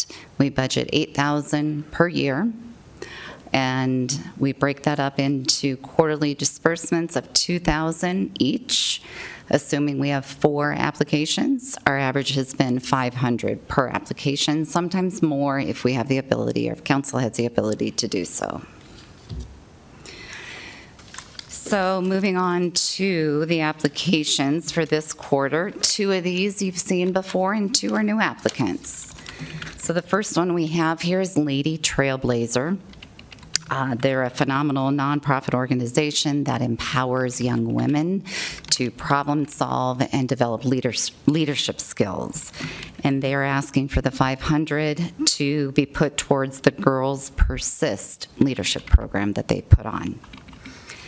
The next application is from Douglas Land Conservancy, and that is a land trust dedicated to the protection and conservation of our habitat and our surroundings. They're asking for $500, and they would use that to pay the presenters for the educational outreach program. The next two on your list are new applicants. Um, Paul's Mystery Ship to end ALS. So that is a nonprofit. It is a community of support and connection for those with ALS or who have lost a loved one to ALS. They're asking for 500, and that would be put towards scholarships for educational needs for Douglas County students. And the last application to present this evening is from a group called Remmel's Ranch. It's a nonprofit whose mission is to facilitate heal- healing from loss. Uh, $500 to go towards uh, finding belonging after experiencing loss event, one of the programs that they put on. So that concludes my presentation. I do believe there are representatives from each of the organizations, either online or potentially in the audience, should council have a question or should the applicant desire to uh, make a comment. Any questions first? I have a comment. Okay. Um, Since we don't have any questions, is there anybody from the organizations who'd like to speak on the behalf of their organizations?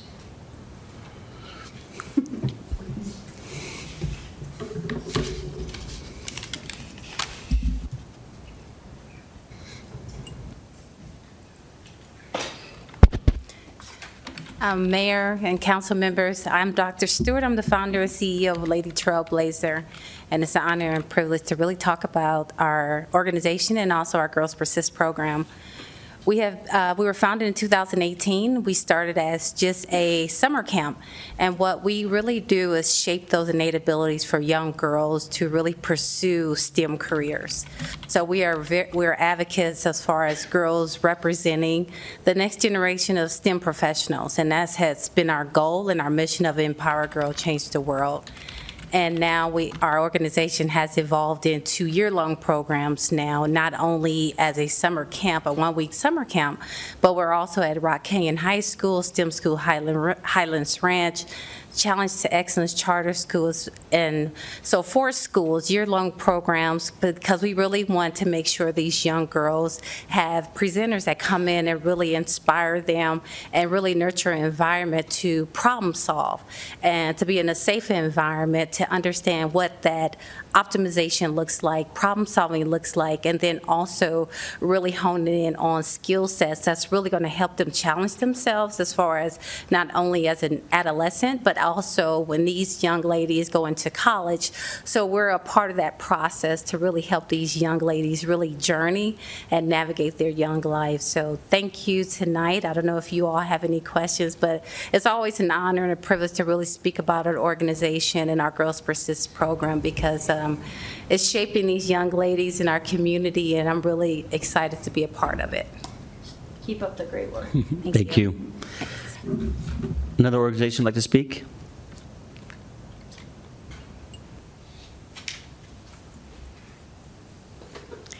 Hello, um, Town, Town of Castle Rock um, members, mayor and council members. Uh, My is Lori Brooks, and I'm with Rimmel's Ranch.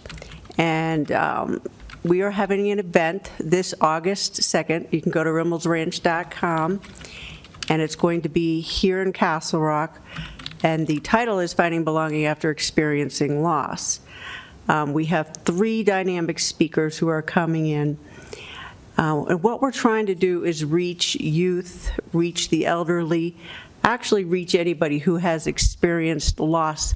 And uh, when we first formulated this, it was going to be lost that was geared towards the military, me being a veteran, um, and, you know, people that work in, in those type of industries.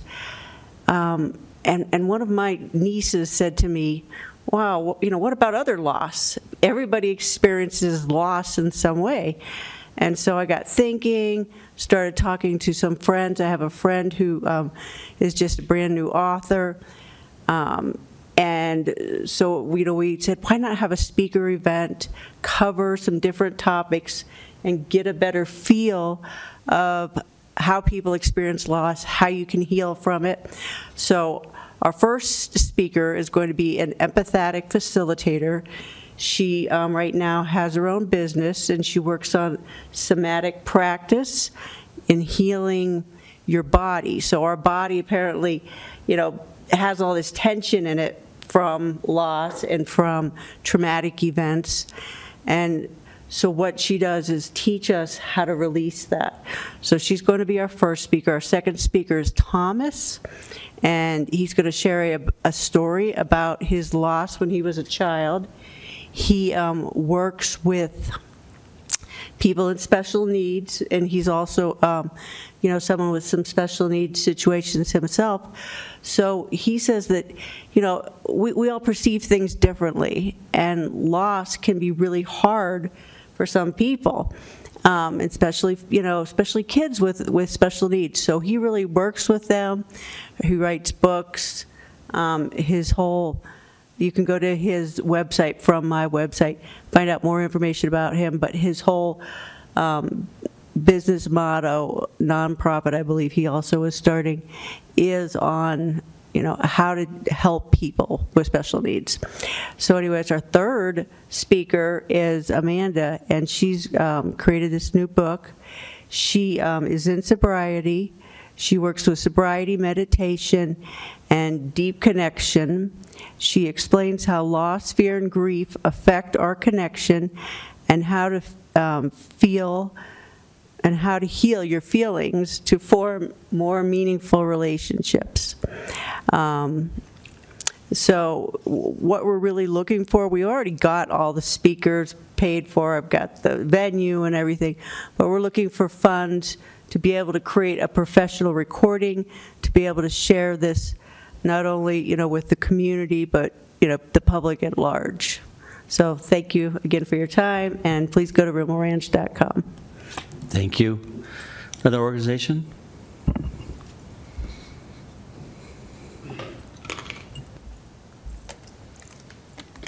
Good evening.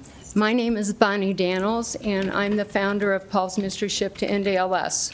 My husband Paul lost his battle in March of 2020. Paul was um, a part of this community, and uh, many people in this room have worked with Paul over the years. We formed this um, to be a support for families in Castle Rock and Douglas County.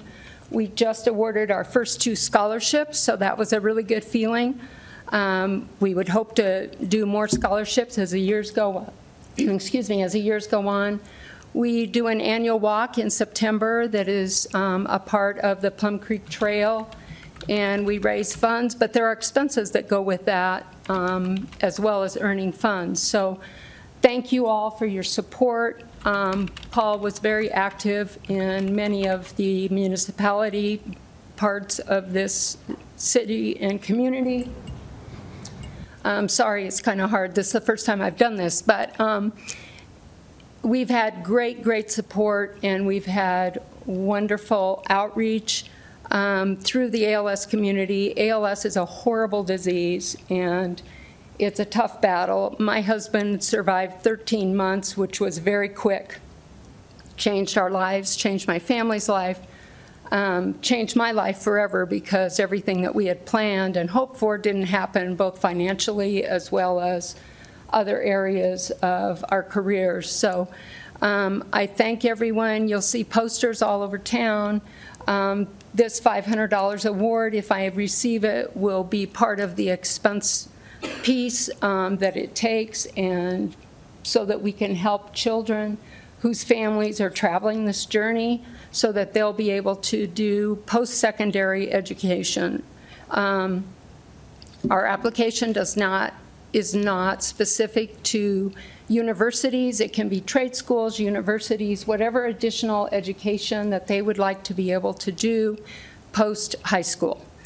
So um, feel free to reach out to me. We have a website. Um, we have information. You'll see Paul's Mystery Ship around town, particularly between now and September because the walk is September 24th and we'll access the trail, and that's our main finan financial piece that we do. Um, we have an auction, we have all kinds of things that day to help promote ALS and bring awareness because there isn't really an organization within Castle Rock or Douglas County that deals or supports ALS. So, thank you. Thank you. We do have one left, if there's anybody who represents Douglas County Land Conservancy. Seeing none, I have no one time to speak. If anyone wishes to speak, please approach the podium and speak in the microphone, and online users may use the raise your hand feature, and phone and callers press star three. Please state your name and whether you're a resident, non-resident, or business owner. You have four minutes to speak. Seeing none, we'll bring back to town council for a motion uh, and discussion. I move to award the following organizations, Lady Trailblazer, Douglas Land Conserver- Conservancy, Paul's Mystery Ship to End ALS, and Rimmel's Ranch, each $500. Second. I have a first by Councilmember Dietz, a second by Councilmember Hollingshead. Further discussion, Laura Cavey? Well, a couple things. Um, First of all, I want to say a huge thank you to Dr. Stewart. Um, I attended some of uh, her classes as well as the graduation last year, and the work that she does is amazing. Um, I can tell you, as a woman in STEM, um, we are still sorely lacking um, young women and an interest in, in a STEM career. And I've been, you know, a network engineer for 25 years. And so I think what she's doing is so valuable and so important. And I just want to give her a huge shout out because I know how much work and time that she puts into this. Um, and it's been an honor to be at your event. Um, the second thing, I would like to make a friendly amendment, if I could. If there was a way we could award each uh, group $750 apiece, um, just given the cost of I'll everything. second that. The cost of everything right now, we know how it is, everything's more expensive. I think all of these are worthy, um, but Dave, I don't know if that's doable with our budget. We will do it without a budget amendment. All right. I would also point out, uh, council member, that uh, I mentioned we're in the process of working on our 2024 budget.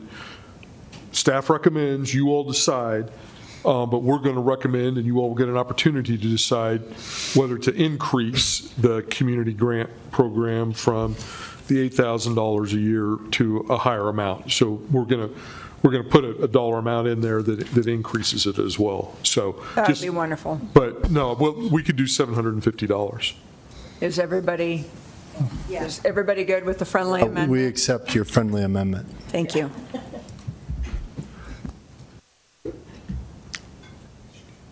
Any further discussion? Roll call vote, please. Oops, Councilmember Hollingshead. Aye. Councilmember Cavey. Yes. Councilmember LaFleur. Aye. Councilmember Brooks. Aye. Councilmember Dietz. Yes. Is Mayor Pro Tem Bracken on? No. Okay, we'll skip him. Mayor Gray. Yes. Motion David? passes, excuse me? Oh, sorry. Motion passes six to zero. David. I just was going to speak before Dan spoke. Sure. Next time, go ahead. You want to read those items? Yep, will do. Uh, next three items will be presented together but voted on separately. Number 11, Resolution 2023-82, resolution approving the intergovernmental agreement between the Town of Castle Rock and the Board of County Commissioners of Douglas, of the County of Douglas County, State of Colorado regarding financial contribu- contribution of the Crystal Valley Interchange Project and west of I-25 Frontage Road Relocation Project. Number 12, Resolution 2023-83, Resolution approving the construction contract between the Town of Castle Rock and Kraemer North America for Crystal Valley Interchange Project 1. Number 13, Resolution 2023-84, Resolution approving the First Amendment to the Town of Castle Rock Services Agreement for Jacobs Engineering Group for the Crystal Valley Interchange. Daniel? David first. Thanks. I just wanted to uh, uh, thank Dan and his staff for getting us to this point. We've been at this probably for three or four years. We started the process of seeking if we could start, restart the design of this interchange even before Dawson Trails looked like it was going to um, have any life at all um, where it was still um, owned by a property owner that had sat on it for over 30 years. But we knew the importance of this interchange to the community, and town council had repeatedly said how important it was in order to um, provide a safe and convenient travel throughout the entire community. So this is a- an example of a project that takes a long time to get to, Uh, But we are on the threshold now of being able to, to proceed uh, with, I think, the most important infrastructure this community will conduct uh, this decade. So I really appreciate the, the long time perseverance of council and staff to get us to this point. Thank Yeah, you, Thanks for that introduction, uh, Dave, and good evening, uh, Mayor and Town Council. Um, As Dave's mentioned, I- I'm extremely excited to to be here to to usher in this milestone. This is a significant event for this project and for the community. Um, Dave mentioned uh, uh, just just some of the members. This takes a village to get these off the ground. Uh, We've got significant partnerships, including the county uh, and and town staff, but really want to mention uh, town staff, project manager Aaron Monks, who over the last few years have, has, has taken the leads and marshaled this in. So um, just appreciate all the, the staff that have worked on this to get, to get us to this point. Um, I'm going to cover the three items that the mayor read into in, in one presentation, uh, and I'd be happy to answer any questions at the end. But to orient uh, you and, and the public, uh, north is to the top of this uh, aerial image, and we're pointing to the Plum Creek Parkway interchange uh, to the north. Um, These are some of the, the larger um, communities that will be served by the, uh, um, the interchange. Uh, Twin Oaks is actually in unincorporated Doug- Douglas County, but the remainder are in the town of Castle Rock. And then the star is the location where the uh, new interchange will be constructed. This is uh, at I-25 and Crystal Valley Parkway, which will extend over um, I-25. So again, uh, I I know I drive a little bit uh, uh, crazy, but this is, this is about really making sure that we're orienting all of our resources toward the right things that the community values. And we're doing that in this, in this project. So this is a, a kind of a breakout of the elements of the, the project that will make up the total interchange. North is to the right of this slide. Um, The portion shown in red is the actual interchange itself that'll cross over uh, I-25. The segment in blue um, is a portion of the west frontage road which will be relocated to the west side of the railroad tracks, uh, which will prevent uh, folks uh, using this uh, from having to cross any at-grade crossings. That will be managed by the town and funded uh, by the town. Uh, The portion in green down to the south on the left-hand side of the page is actually being managed by the county. Um, And this- that will connect to uh, Tomah Road. So folks uh, from Tomah Road will be able to access the interchange without actually having to cross over uh, any uh, uh, railroad crossings, which will significantly make that frontage road much safer. The portion shown in, in purple that's dashed is a future project that's the responsibility of the Dawson Trails Development. Um, And once that's in place, that, that'll actually take that entire stretch of the West Frontage Road and uh, prevent folks from having to cross any of those at-grade crossings that exist.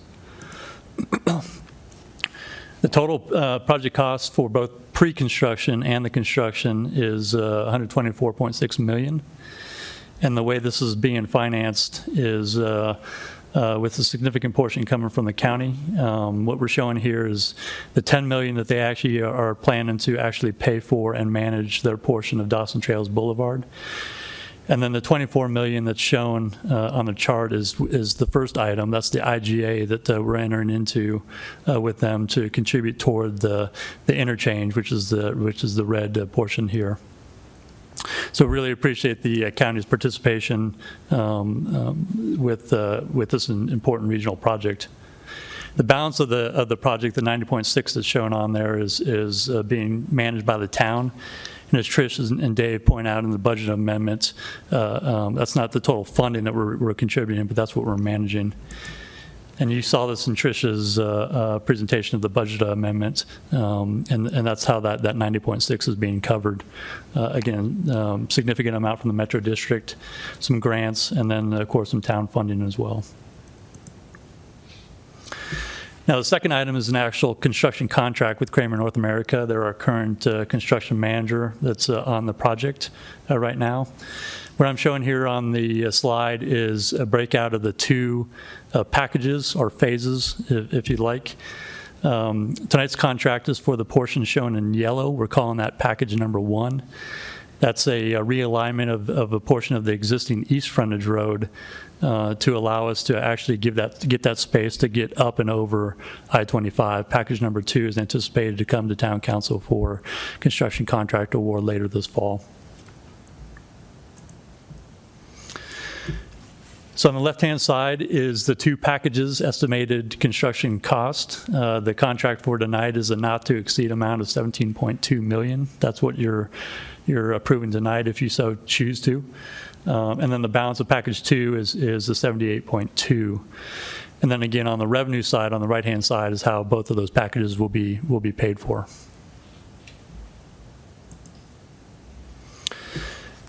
Now, this is an overview of, of the two um, construction bids. Uh, Kraemer provided their bid, of course, which is shown in the middle.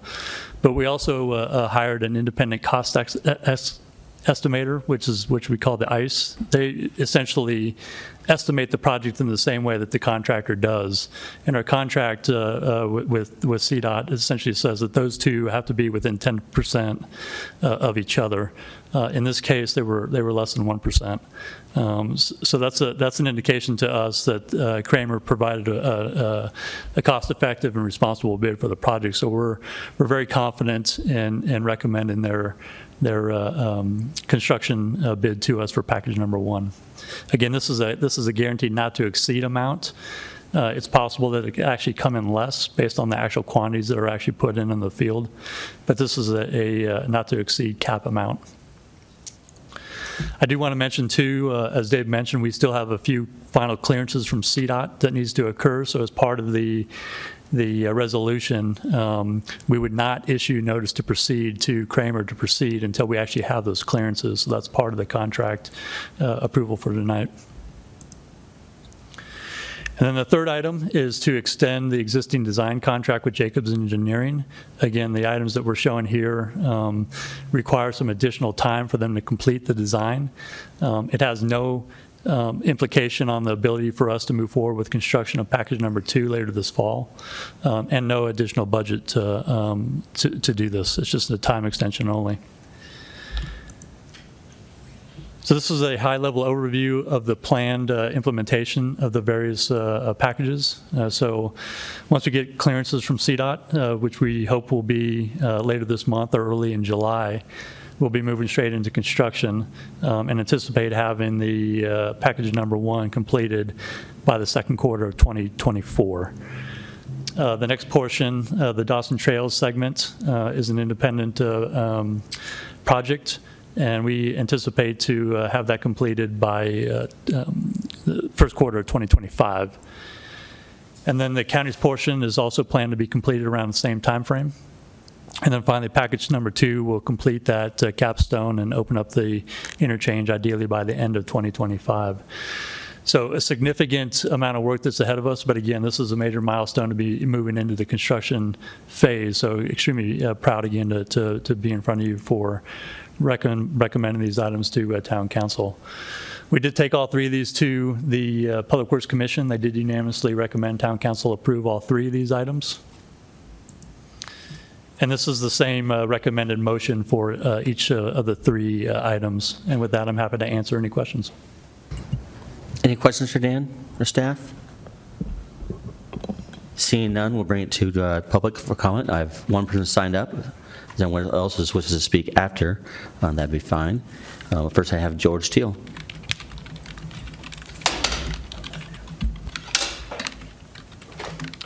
Mayor and Council, George Teal, resident of the Crystal Valley Ranch neighborhood. And uh, uh, it is my honor and privilege, of course, to be one of your three Douglas County Commissioners. Um, You know, the county manager talked about uh, the years that have gone into taking us here. Uh, I, I did actually whip out the calculator, calculator and uh, calculated the days it took to bring it here. And my calculations start about 300, 3,350 days ago. That was way back in 2014. It was when I uh, sat in the District 6 seat, and it's when I came off of a campaign, and one of the, the three top issues that came from the Crystal Valley Ranch neighborhood Um, This was one of them. You're, actually, we're going to talk about a second one that came out of Plum Creek a little later. Good news is, we don't have to talk about the third one, it got decided later that year.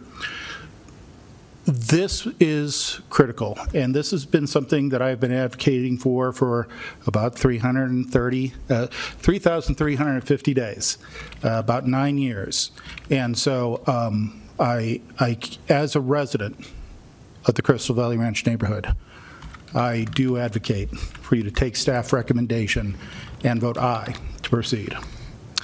To put on the name tag and speak as your county commissioner, um, in our last meeting to discuss engaging this IGA, it was unanimous to proceed. At the county level, we are in an age of what I call the age of three interchanges. Lincoln and I-25 up in Lone Tree, Happy Canyon in the Castle Pines area, and then this, the Crystal Valley Ranch interchange. Those other two will be before the county for years, for the better part of this decade. This is our opportunity to move forward on the first big project that, of course, it's a big project here for the town. It's a big project for the neighborhood in Crystal Valley, Plum Creek, the four neighborhoods that Dan showed you just a little bit ago. But guys, it's a big project for us at the county, too. I have never, ever once sat where you're sitting right now and had a county commissioner come in to address the council on an IGA with the county. Obviously, this has been my personal passion for nine years. I am overjoyed to see it this far, just as the county manager said, to see it coming this far. The quote from that last meeting I talked about where we got a unanimous vote from the, the board was, "The time is now for the Crystal Valley Ranch interchange." Believe it or not, I'm not the one who said that. So you do have the support of your county commissioners to engage in this IGA, and, and I, I would put forward, you have the support of the people of Castle Rock. Thank you all very much again. It's great to be your neighbor, and it's wonderful to call you my friends and my colleagues. Thank you, George Teal. Thank you, Commissioner Teal. I have no one else, uh, something to speak up. If anyone wishes to speak, please approach the the podium and speak in a microphone. Online users may use the raise your hand feature, and phone and callers can press star three. And please state your name, whether you are a resident, non-resident, or business owner. You have four minutes to speak. Seeing none, we'll bring it back down to, to uh, Town Council for a possible motion and discussion. I move to recommend that council approve the resolution as introduced by title. Second.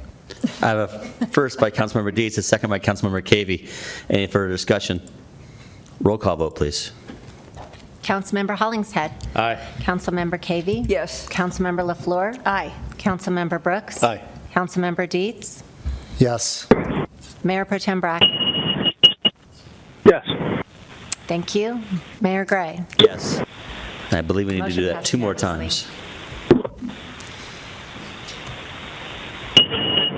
Times.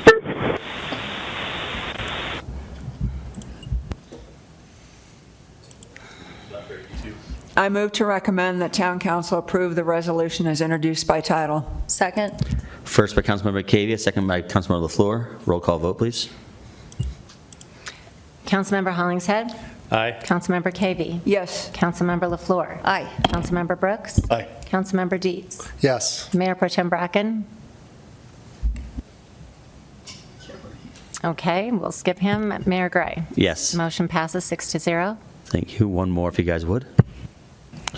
Move to recommend that town council approve the resolution as introduced by title. Second. First by Max Brooks, a second by, by, by Tim Dietz. Any further discussion? Roll call vote, please. Hang on. Okay, Councilmember Hollingshead. Aye. Councilmember Cavey. Yes. Councilmember LaFleur. Aye. Councilmember Brooks. Aye. Councilmember Dietz. Yes. Mayor Pro Tem Bracken. Skip him. Mayor Gray. Yes. Motion passes six zero. Thank you. Appreciate your har- guys' hard work. Thank you, Dan. Yes. Number 14, Resolution 2023-85, resolution approving the execution and agreement between Aspen View Academy and the Town of Castle Rock regarding funding for a Castle Rock police officer to serve as an SRO or school resource officer. Jack? Good evening, Mayor and members of council. So tonight, my presentation is about a uh, request from Aspen, Aspen View um, School to staff a SRO full-time. The good news is they will fully fund it, and I'll get to the details in just a second as I go over some uh, background information first. So the school resource officer program townwide is with uh, agreement with Douglas County School District, and uh, we fund uh, 50% of the cost, and the school district funds 50% of the cost of the SROs that we have uh, currently. Just a little bit of background. Um, it started back in 2006 when we had a uh, IGA with uh, the school district, and we staffed a school resource officer at Castleview, and then later um, Rock, Castle Rock Middle School came online, and then after that Mesa Middle School.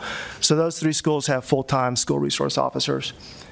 Then, following the uh, the 2012 Sandy Hook Elementary School shooting, all of the police agencies and the sheriff's office in Douglas County came together with the Douglas County School District, and um, you know we met over the summer about what can we do um, to protect the kids in the schools after that shooting, and we decided that we would develop um, a first of its kind in, in the state and, and I think anywhere really nationally.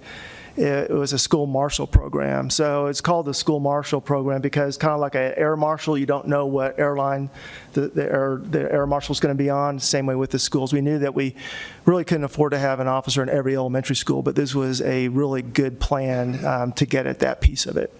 So that's why, uh, so that was done at that point in time, and that's why it was called school marshal plan. We've since moved um, to a kind of a different name for it. We, so we now call them, instead of school marshals, we do call them school resource officers because that's really what they became to be, even though they still perform the same duties within those elementary schools and alternative schools. So currently, we have a school resource officer at Castleview, at uh, Rock Middle, and then at Mesa Middle School. And then we have two school resource officers that split their time between 16 elementary and alternative schools. So that kind of goes back to that concept of the school marshal program. So that's where we are currently. So what is the role of the SRO? I mean, it's extremely important. It's multifaceted. Um, you know, they're there to keep the kids safe. They are a, a valuable resource for for the uh, for the staff, uh, for the kids. If you think about it, as school is a is like a it's a micro community within our community. So, you know, we have about 2,000 kids at, at the high school, and so we have an officer that takes care of them and the staff. So it's a pretty big job, and, and, and they really provide a, a great service. Uh, they develop strategies to help resolve youth problems, uh, both in the school and outside the school. Uh, they protect students so they feel safe so that they can learn at their full potential. They get involved in school safety plans and practicing drills, lockdowns, shelter in place drills. They investigate uh, threats that come through the, for the, at the school and even outside the school. They're a member of the school crisis team and they're a member of this, the threat assessment team. They also educate, so they, they help get into the classrooms and educate the kids on a, a number of different topics. They're an informal counselor, there's, so there's somebody that the kids can trust to go talk to if they just need to, to talk to an adult and get some, some counsel. And then at the end of the day, they're there as a police officer to make sure everybody is safe.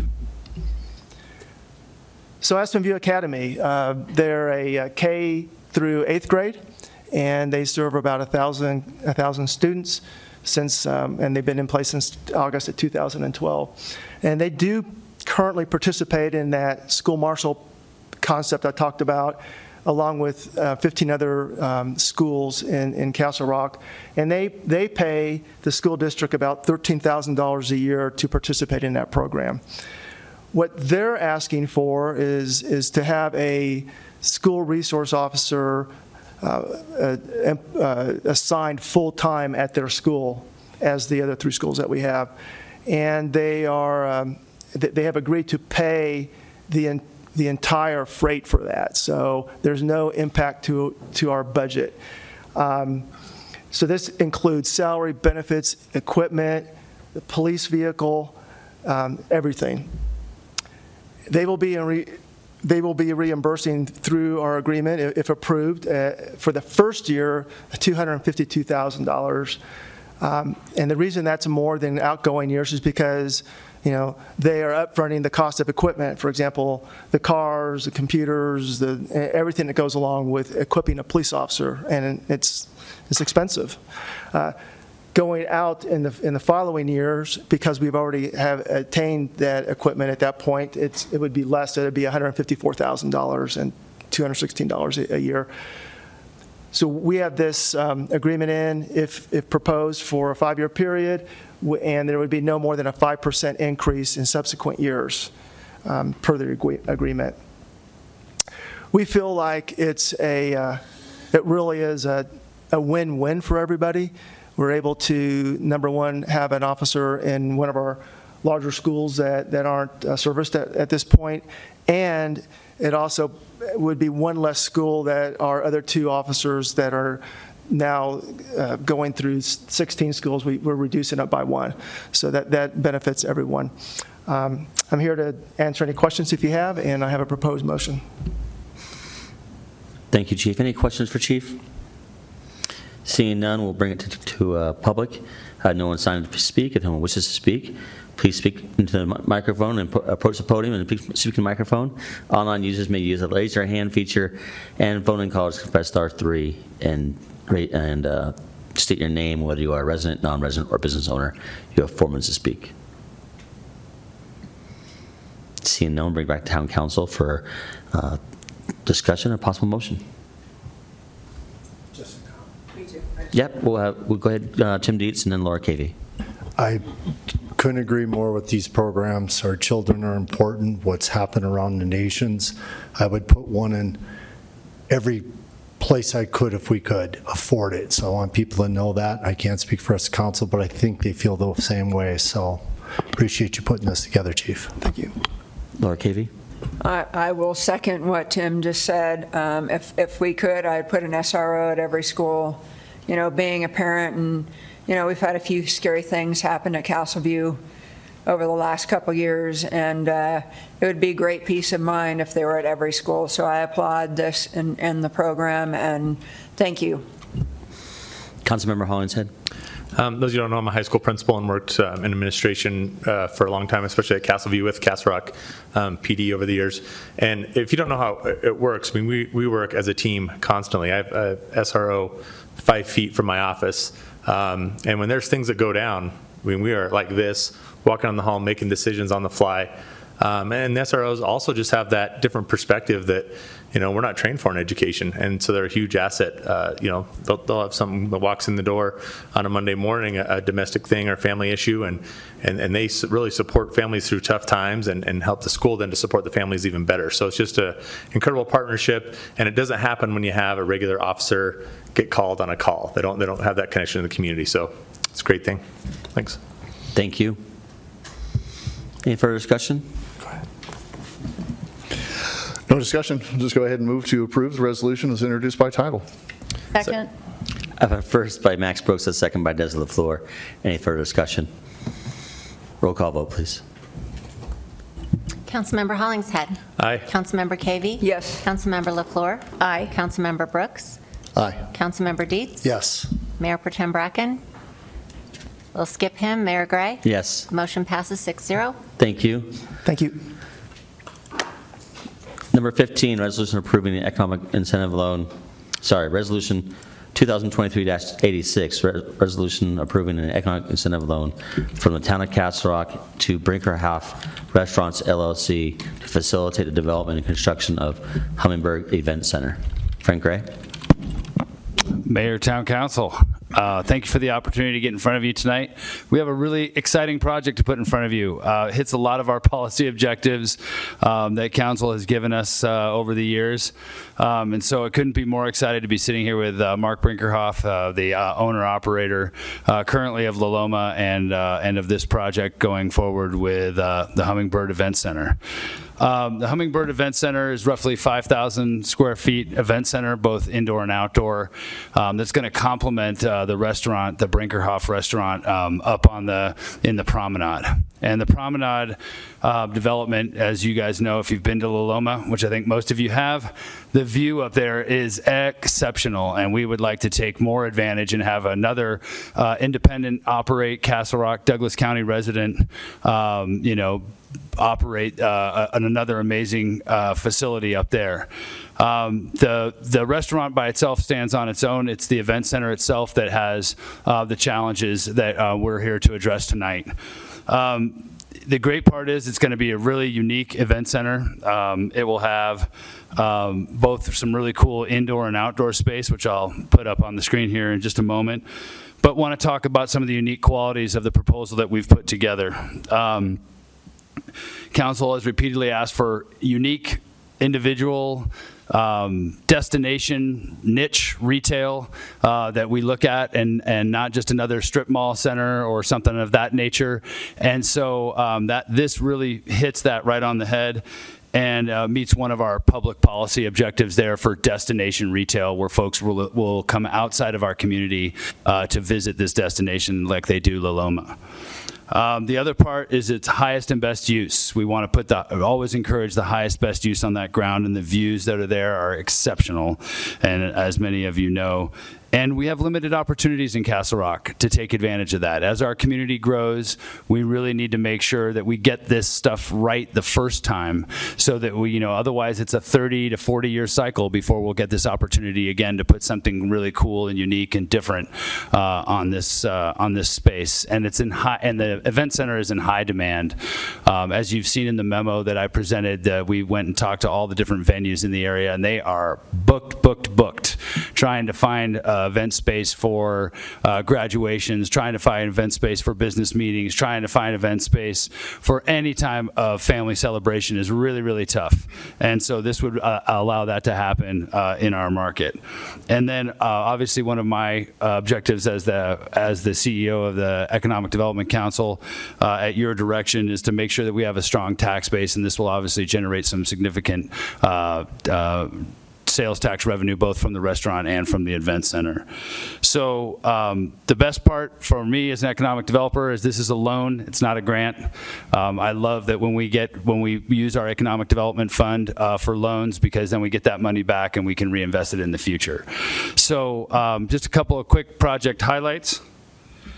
Here are some of the renderings, uh, which demonstrates, I think, some of the quality uh, that we're looking at with this project. You can see here on the upper picture, that is the restaurant with the event center in the background. And then on the lower picture there, you can see the event center in the foreground with the restaurant in the background. And so our proposal tonight is to really look at the event center, and that's what we're uh, really proposing uh, for our, the, the structure, the loan structure tonight. Um, The loan structure will be a five-year, $500,000 loan. Uh, Percentage of that, about 278,000 will be in a loan amount, and about 221,000 in credits uh, for, with development services. And so the loan term is set up really very specifically. We've done this loan term be- uh, type of loan before uh, with the MOVE project, and the and the the loan terms start at one percent for 36 months, and then they ratchet up so that the uh, business owner is encouraged to exit that loan and pay back the town. Uh, the town will also have a security position and will take second position on that loan. Here's a rough timeline of what we're looking at. Uh, If approved tonight, um, and this moves forward, they would start site work and prep and the foundation work ASAP here in the second quarter of 2023, uh, then move to more vertical construction uh, in in Q4, uh, weather permitting. And then Q2 of 2024, they would finish the interior uh, work and hopefully be open by Q2 2024. Um, The owner is hopeful that they can try to beat that date, but uh, we wanted to make sure we put some uh, conservative numbers in there for a council so that we know uh, that we can hit those dates. Without, if you have any other questions, I'm happy to uh, answer those, and we have Mark Brinkerhoff here with us to answer any detailed questions that you might have. Councilmember Cavey. Yep. You know, I'm always good for a question. Yes. Um, I think this is awesome. Um, I love La Loma. Um, I think this is very much needed. My only concern or question is parking. Do we think we're going to have enough parking? I mean, I was at La Loma yesterday, um, Monday night, and it was packed, and I was having trouble finding somewhere to park. So if we're adding in a venue where people, it's a destination, right? Do we feel like, I mean, this is your event center. Yep.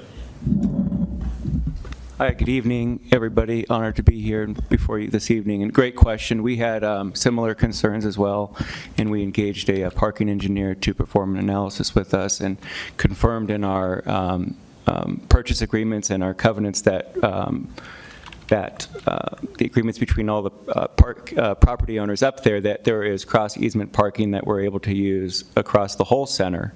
And so, in, you know, we're planning to use valet partly, we're planning to, a lot of those cars that there are our employees, we're planning to push them further into areas that are not as close to the restaurant and have those spaces be more available um, at that time. But we're confident that we have uh, plenty of parking to accommodate the demand. Awesome, thank you. Any further questions for Frank or Mark Brinkerhoff? Brinkerhoff? Seeing none, I have no one signed to speak. If someone wishes to speak, please approach the podium and speak in the microphone. Online users may use the raise your hand feature and phone in callers can press star three. Please state your name and whether you are a resident, non-resident, or business owner. You have four minutes to speak. Thank you, Shannon. Bring it back to council, council for a possible motion and discussion. Do you have a motion, Frank, in your slide? No? I don't have a motion in my I slide, no. move to approve Resolution 2023-086. Second. Uh, First by Councilmember LaFleur, second by Councilmember Cavey. Um, no, uh, Tim Dietz, and I'll follow off with a comment as well. Tim Dietz? Yeah, this does look like a good project. I think it's something the town needs. Um, I do like the name of it. Um, Do you plan on attracting hummingbirds? What's your plan for that? Because you can't just call it that and not attract hummingbirds. There's a lot of hummingbirds around. There is. Yeah. I'm a fan of them. Okay. you know, And would do that unless it creates challenges. Okay. Yeah. I just thought I'd mention that. It might, it might attract more people. So that's my fun for the night. Thank you. Thank you. I think it's a great project. Um, I do think that, you know, probably more, more, more than likely, most of your employees park in and around that parking lot, and probably may- we need to be forced, asked, encouraged um, to park uh, at a different destination, because I would imagine that La Loma probably has, you know, 25, 50 employees at any given time. Um, That, that's 25 to 50 parking spots, and then with this new building, that's another 25 spots or more. So I do um, applaud that you guys are looking into how you guys can abate that and, and do better with parking in the future, because I think that it, as uh, Councilmember Cavey mentioned, it's already pretty crowded, and you guys know that, and so uh, we do appreciate it. Yeah, I would, I would just add on the parking uh, component is that like the timing of the restaurant, you know, is going to be in the evenings. And so when some of the other shops um, that they cross park with would not be open. And so that'll make for an easier transition for employees and other folks to, to make it less congested. Thank you. Any further discussion? Roll call vote, please. Councilmember Hollingshead? Aye. Councilmember Cavey? Yes. Councilmember LaFleur? Aye. Councilmember Brooks? Aye. Councilmember Dietz? Yes. Mayor Pro Tem Bracken? Skip him. Mayor Gray? Yes. Motion passes six to zero. Thank you. Thank you. Thank you. Thank you, guys. I will read in number 16 and agenda item number 17 together. Um, Resolution 2023-87, resolution approving the Town of Castle Rock Fire and Rescue Department of 2022 standards of cover. And then number 17, resolution 2023-88, resolution approving the Town of Castle Rock Fire and Rescue Department 2020 to 2024 strategic plan update. Chief? Thank you, Mayor and Council. Uh, Two quick items tonight. As an internationally accredited agency, part of our requirements is of the of the accreditation is to present our annual updates on our standards of cover and our strategic plan. Uh, The first item before you tonight is just our standards of cover update. Uh, Again, it's an in-depth analysis of what our performance has been over a uh, certain period of time when we look at call volume, call types, et cetera. Uh, That was combined in 2021 with our community risk assessment, and then that defines really the level of service that we're going to provide to the community. So the standards of cover specifically defines that level of risk. We look at a, what we call a critical task analysis. How many people and how many resources do we need to handle those risks associated with those types of calls? And then it also establishes our performance guidelines. Through our assessment for this year, we've identified that we do have performance gaps. And when I talk about our planning zones, we have nine planning zones within the Fire and Rescue Department's service area. So we cover 34 square miles of the town and 32 square miles of the county in the Fire Protection District. Planning Zone 2 as you can see by those apartment names, is basically Valley Drive and South Street. Um, With some of the challenges that we've got, it's just residential coming out of downtown, it's going up residential streets, uh, but we're continuing to look at that. We are recovering in that area, so it's getting better, but we still want to take a look at what's going on there. Planning Zone 6, which is Cobblestone Ranch, uh, Liberty Village, and the backside of Terrain. I think you all are very familiar with that. That's where we're planning on Station 156 being built out there, hopefully opening in 2025 and addressing that challenge. Planning Zone 7 is down south, Crystal Valley Ranch, and while Station 152 addressed the challenges with Crystal Valley Ranch itself, we still have a significant area south of Crystal Valley Ranch in the unincorporated part of the county, the Fire Protection District, that is part of that zone. There's nothing we can really do to, to solve that issue. Um, If you think about, if you're familiar with the DirecTV uplink facility that sits down off Garton Road, that's actually in our fire protection district.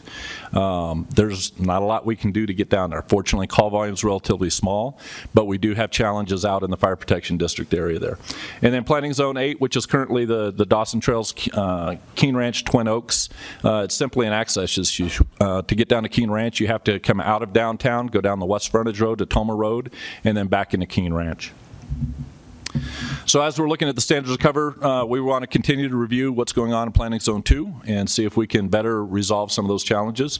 Continue moving forward with the planning for Station 156.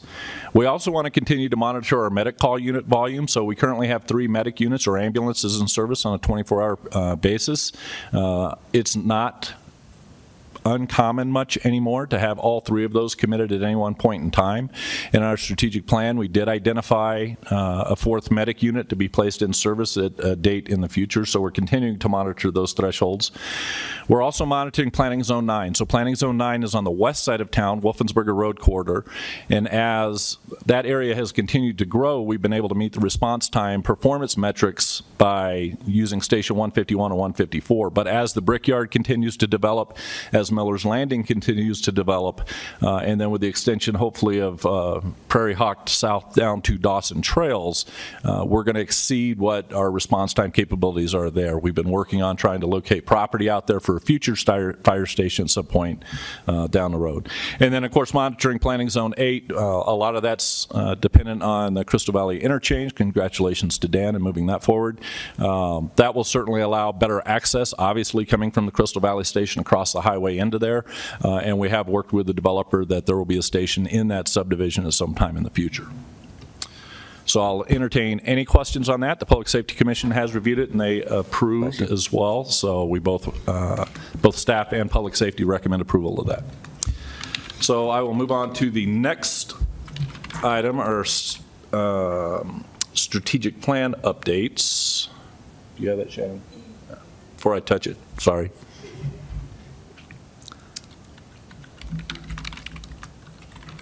So this is the, uh, plan was written in 2020 for a five-year period. This is our 2023 update.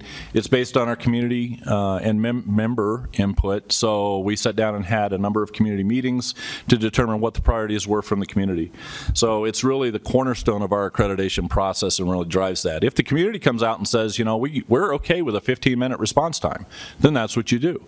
So it's important that we understand what the community's desires and wants are, and then we try and adapt to that. Out of the strategic plan, we had six items, uh, as you can see on the screen. Three of those have been completed. We adopted the Community Wildfire Protection Plan uh, last year. Uh, We've completed our Special Operations Management Plan. That was also completed last year.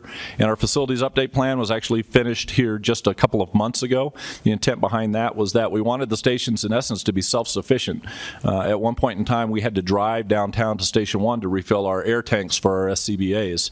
Uh, We now have the resources in place to where all the stations can stay basically in their station and, and get back back in service after a call. The other three that are still in process is a fire training center update. As we continue to grow, we're space limited over at the public safety training facility. Um, We just don't have a lot of options there. We can't expand. Uh, So we are continuing to look at that. Uh, Again, as we continue to grow, we also need to consider fleet and logistics facilities plan. We're continuing to look for property uh, in the, uh, uh, both the town and the district to see if there's a way that we can acquire something uh, that we can build a new, new facility on uh, that would be able to service our, our fleet uh, and then maintain our logistics. And then our global technology review, we found that we were using like 15 different software programs and we didn't think that was very efficient. We've been going through that process and trying to consolidate. It began last year with the replacement of our records management system and we're continuing to move forward on that.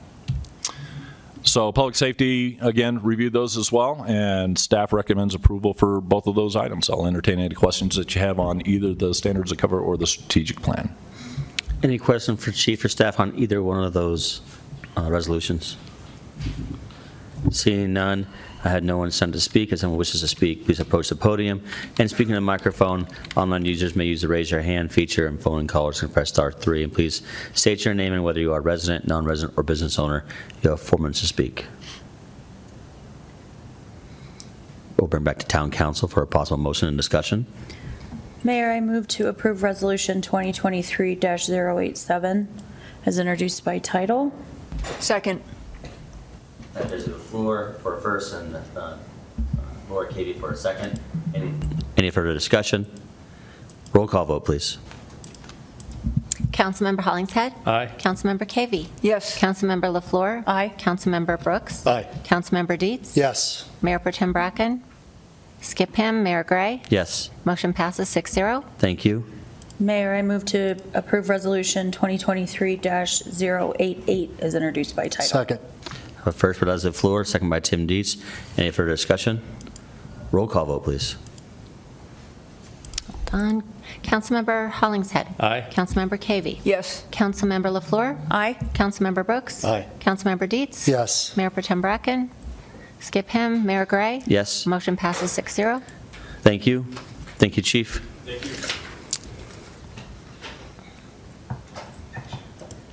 Next, I will read in 18, 19, and 20.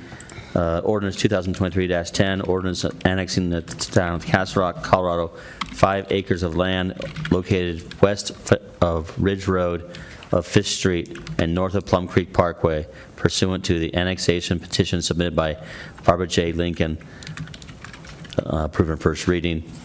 Second is is number 19, 2023-11, ordinance approving the initial zoning for five acres of land located west of Ridge Road, south of Fifth Street, and north of Plum Creek Parkway pursuant to the zoning application submitted by Barbara J. Lincoln and amending the existing plan development zoning regulations of 175 acres, Memmon Young plan development pursuant to a zoning application submitted by Macor LLC and Highline HW Inc., sorry, HM Inc., which uh, amendment shall, among other things, incorporate said five acres of parcel of land. Number 20, Resolution 2023-89, resolution approving the Memmon Young amended and restated stated development agreement. Tara? Right, thank you, Mayor and Council. Happy to be back with you all this evening. Um, As the Mayor read, two of these items are before you tonight for second reading, so the Memon Parcel Annexation and the Memon Young PD Major Amendment. Uh, You heard those at your June 6th meeting where they passed by a vote of five to two with various um, uh, conditions of approval, approval, which I'll talk through. Uh, Tonight, you're also taking action or asked to take action on the Memmon Young amended and restated development agreement. A development agreement is a resolution, so it has this one public hearing before you tonight. Uh, Just, I have a very uh, shorter presentation than I did two weeks ago, but as a reminder for the annexation, that's only the five-acre parcel that you see on the left-hand slide. Uh, That's currently in unincorporated Douglas County, and it is surrounded by property that is within the town of Castle Rock. On the right-hand side of the slide, you see the larger 180.5 acres. Uh, That is subject to the PD amendment, so the zoning amendment, as well as the development agreement. So the zoning changes we're talking about and the development agreement will also apply to the five acres, uh, but the annexation area is just the five acres. A brief history, um, I talked through previously on the current zoning. Um, Really, that third bottom section of the slide, the area of the Young PD uh, that we're looking to amend tonight was a, a current zoning is from 1985. It has entitlements on it for 904 dwelling units in that area.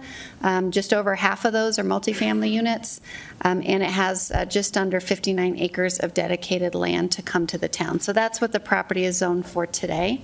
Uh, These are the key elements of the proposal uh, that we talked through in, in more detail two weeks ago.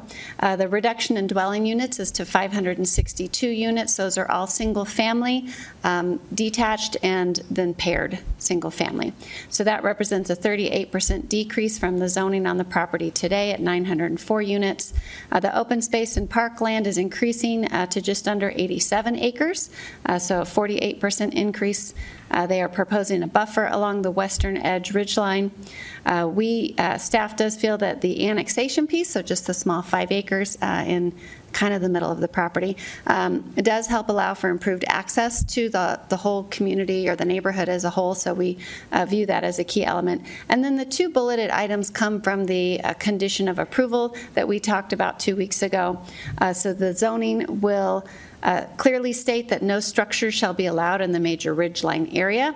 Uh, We also will very clearly articulate that no future variance application will be considered uh, by the Planning Commission as would otherwise be allowed by that code section as it sits today, Um, as well as a requirement that any future, uh, that the site development plan, uh, public hearing, will um, give them the opportunity to show how they conform with town regulations for access, blasting, and traffic. So those are being added to the site. I really hope that's not my phone back there. Um, For the development agreement, I touched on a lot of these bullets uh, at the last meeting, but tonight is the formal hearing on the resolution for the development agreement. Uh, We talked about the groundwater rights they're dedicating to the town, uh, the cash and lieu they're paying for the well sites. The third bullet, I realize I did not highlight uh, two weeks ago, uh, but in this development agreement, as um, all of our recent, uh, either amended ones or new ones in the last couple years, we put in a development uh, clause. So they're required to complete $500,000 in construction on this property and pull their first building permit by the end of 2026. Uh, This is a a newer thought process that we're having and putting in place on all of these uh, recently re-amended DAs and any new annexations to make sure that we're not sitting here talking about this undeveloped developed parcel in, um, uh, you know, 10 years from now. Or that we are, but we're, we're having that conversation from a different perspective. So if they don't achieve this goal, they'll be in a development suspension, and then they'll be required to come back to town council to ask for uh, ability to move forward and, you know, to give their reasons and why. So this gives us more um, teeth in that future discussion on future entitlements if this project doesn't move forward as, as planned between now and 2026. Um, The other elements, we, we did talk through two weeks ago, but they have a water efficiency plan. Uh, They will have to meet all of our stringent landscaping criteria. They'll pay their proportionate share of Ridge Road widening projects. This development agreement has a lot of the details on how much uh, they're obligated uh, to provide uh, to us. um, to the town, to the community. They're also not allowed to have more than 252 building permits until that Ridge Road widening is completed, um, or after January 1st, 2025. And of that public land to be dedicated, uh, the majority of all of it comes to the town, uh, with the exception of stormwater detention facilities. Uh, They'll also be conducting a wildland urban interface mitigation assessment uh, by a professional, submitting that to the fire department, and the de- fire department will determine what mitigation they'll need to do before they convey that open space to us.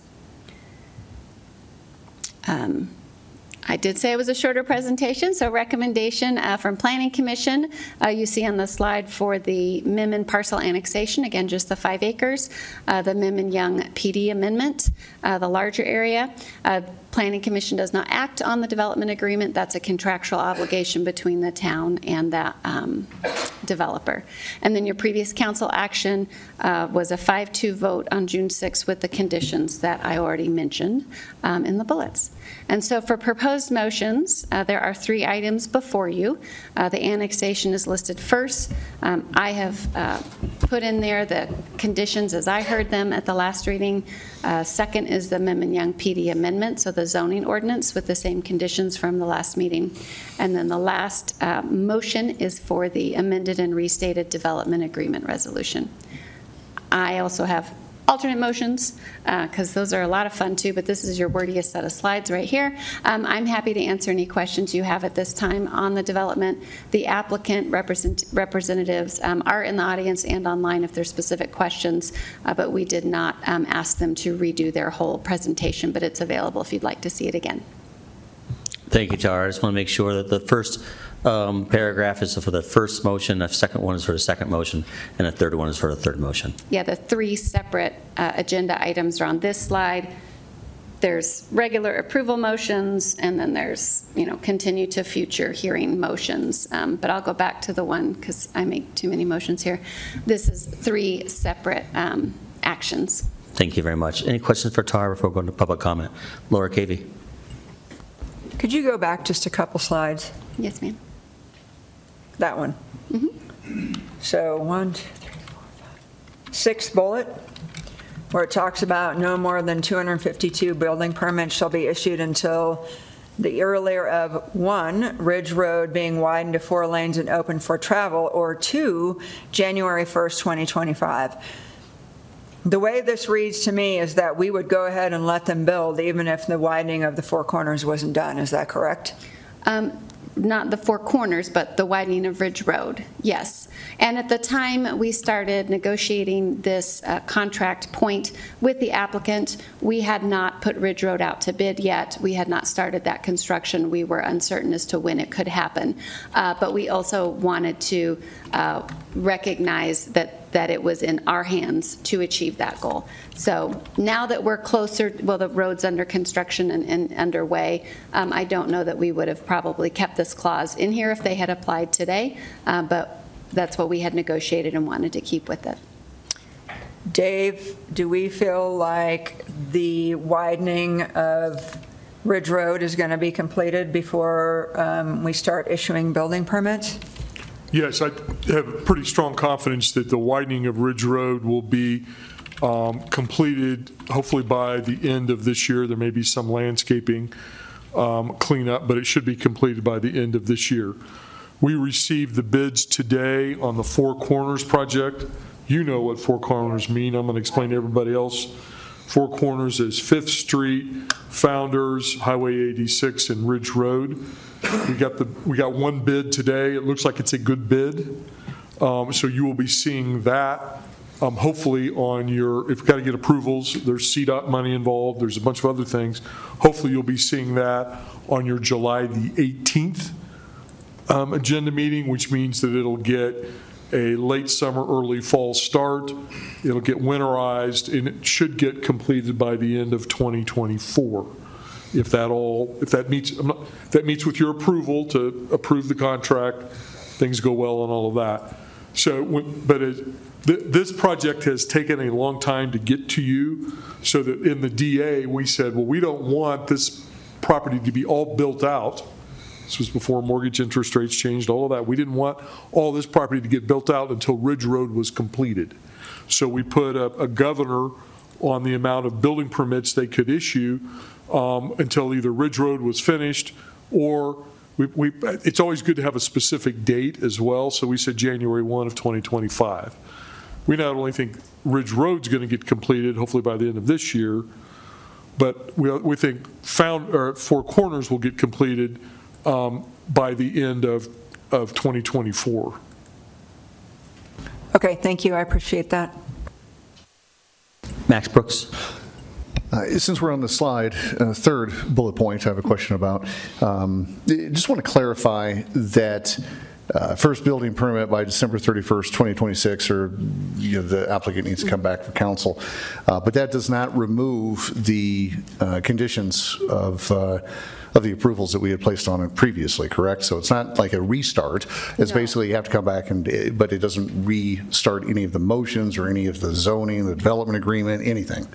Right, we have not had an applicant uh, go through this whole process yet, uh, but as we wrote it and understand it, the, so say they didn't do anything on the property, and now we're, we're into 2027, uh, the developer would be in, under a suspension clause, suspension, they would need to come back to town council to give their reasons, right? What caused the delay? Was it the economy? Uh, Was it um, construction difficulties? Was it financing? And they would really have to plead their case to request to continue moving and get an extension of time.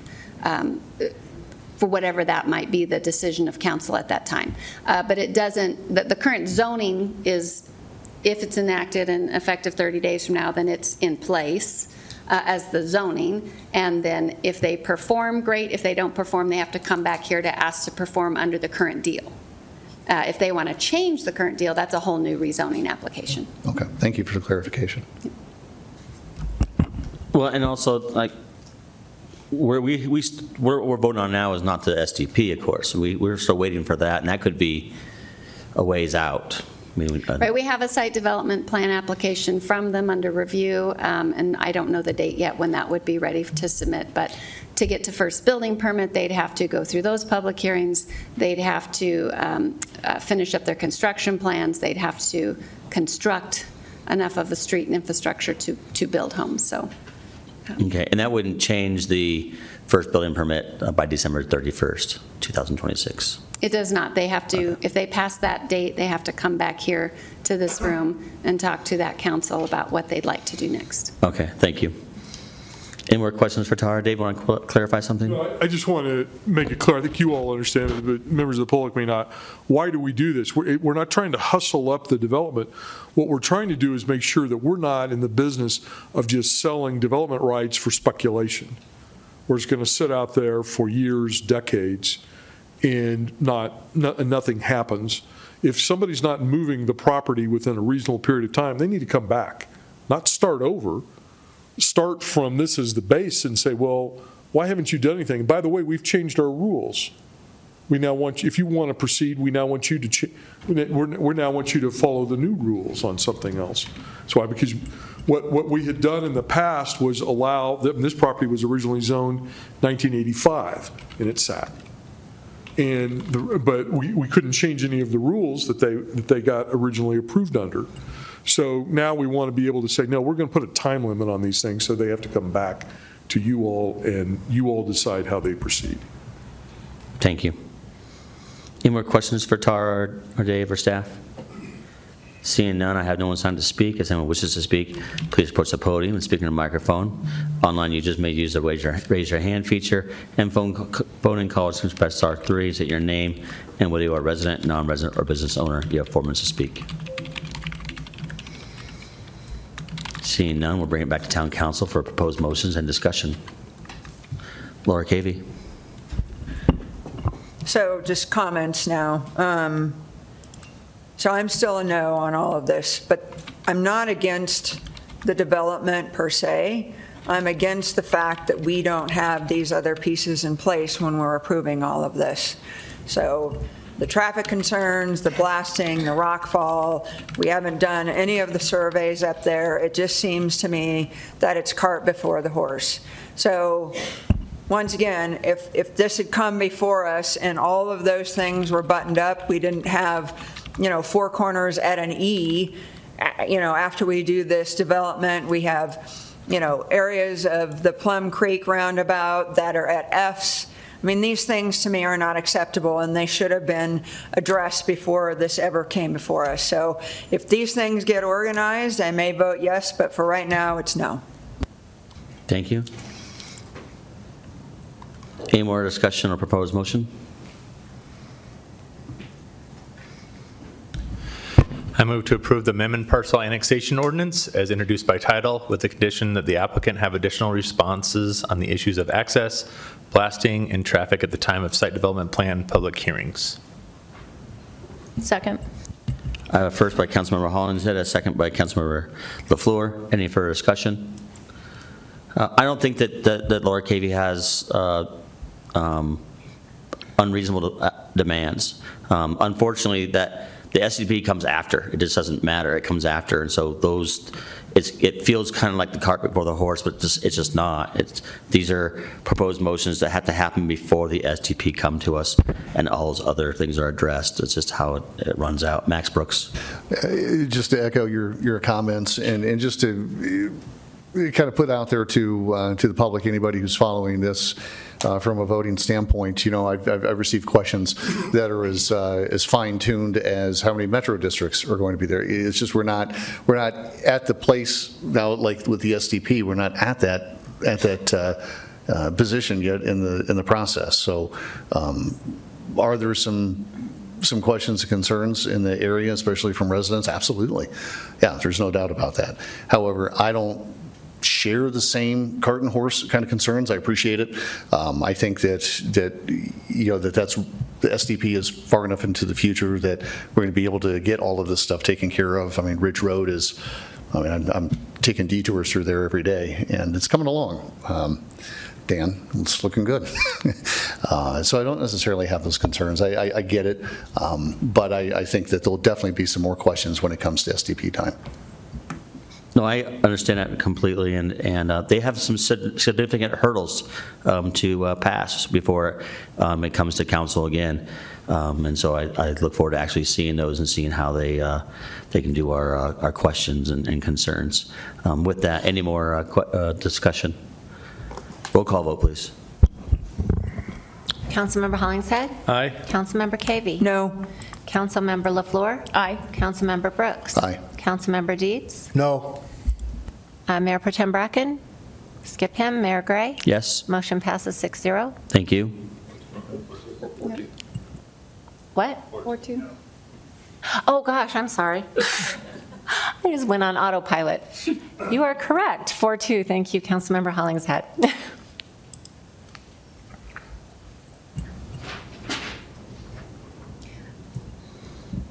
There are two more motions. There are two. Okay. I move to approve the Memmon Young PD Amendment Ordinance as introduced by title with the condition that there are no residences in the major ridgeline area, and that the applicant have additional response on the issues of access, blasting, and traffic at the time of the site development plan public hearings. Second. I have a First by Councilmember Hollingshead, a second by Councilmember Brooks. Any further discussion? Roll call vote, please.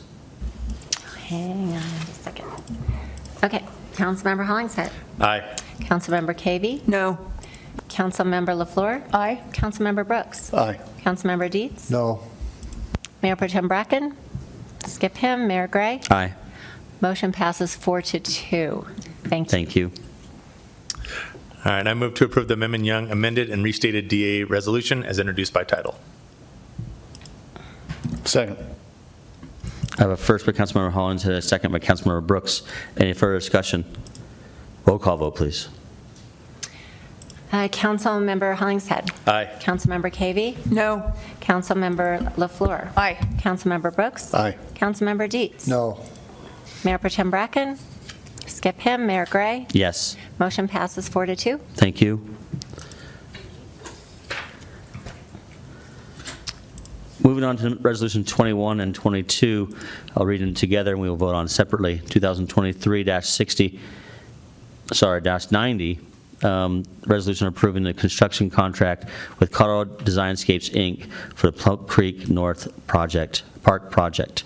The second one is 2022, Resolution 2023-91, resolution wa- waiving formal written bidding requirement of the basis of sole source, approving as equipment and services acquisition agreement with Landscape Structures, Inc. for Plum Creek North Park Project. Jeff? Mayor and Town Council, it's a pleasure to be here this evening talking about uh, our next neighborhood park here in Castle Rock. That is the Plum Creek North Park.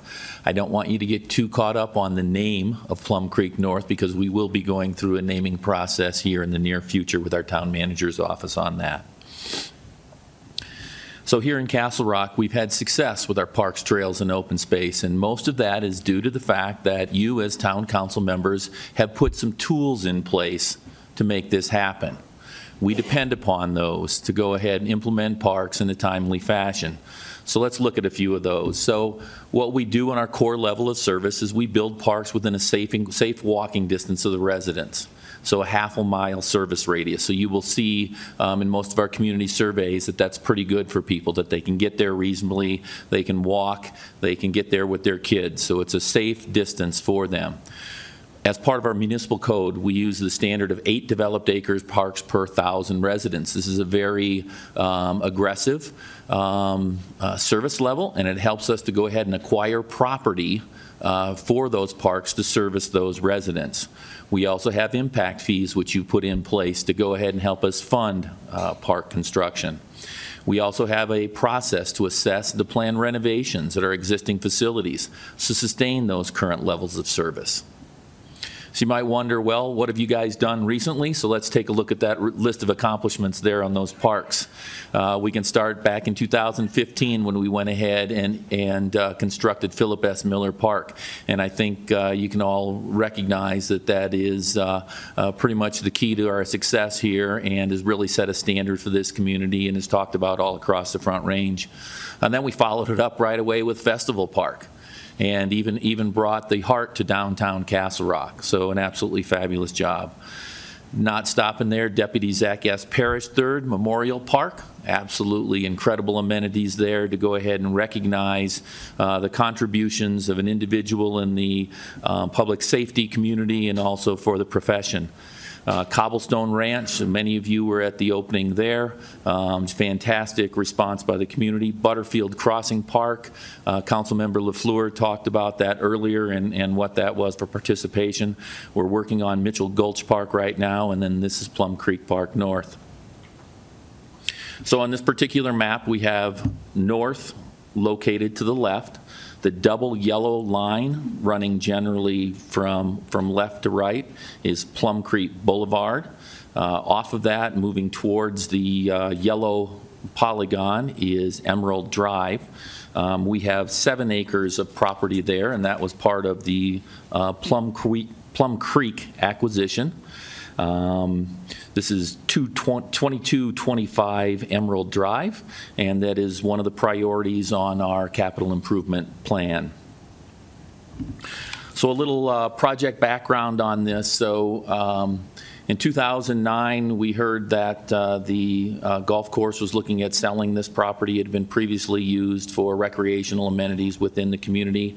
Um, It had since deteriorated, and they weren't able to take care of it to the level that they wanted to.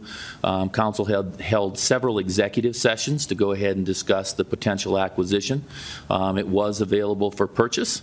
Um, Council was able to act on that, and through a independent appraisal uh, provided by Kilty and Company, we were able to acquire at a reasonable price and uh, completed that purchase in 2019. Um, It was unfortunate that most of the improvements within that property were uh, beyond repair, and we needed to go ahead and demo those, but it gave us a nice clean slate to work with in regards to park construction.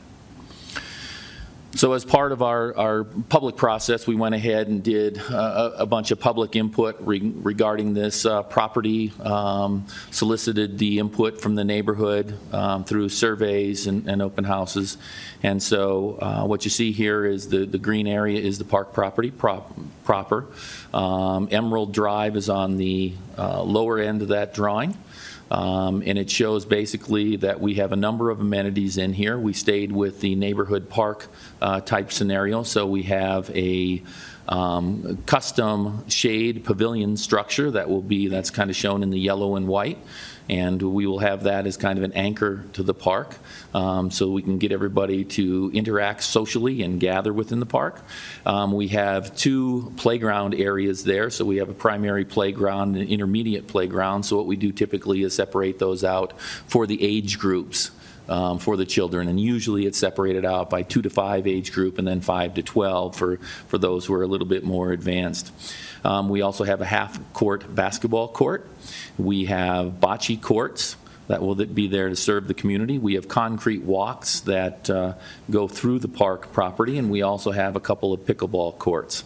We, and uh, most of you know that the parking lot up here was in pretty poor shape, so we will be rebuilding that parking lot and creating a new parking lot to uh, address all those uh, drive-in visitors to the park.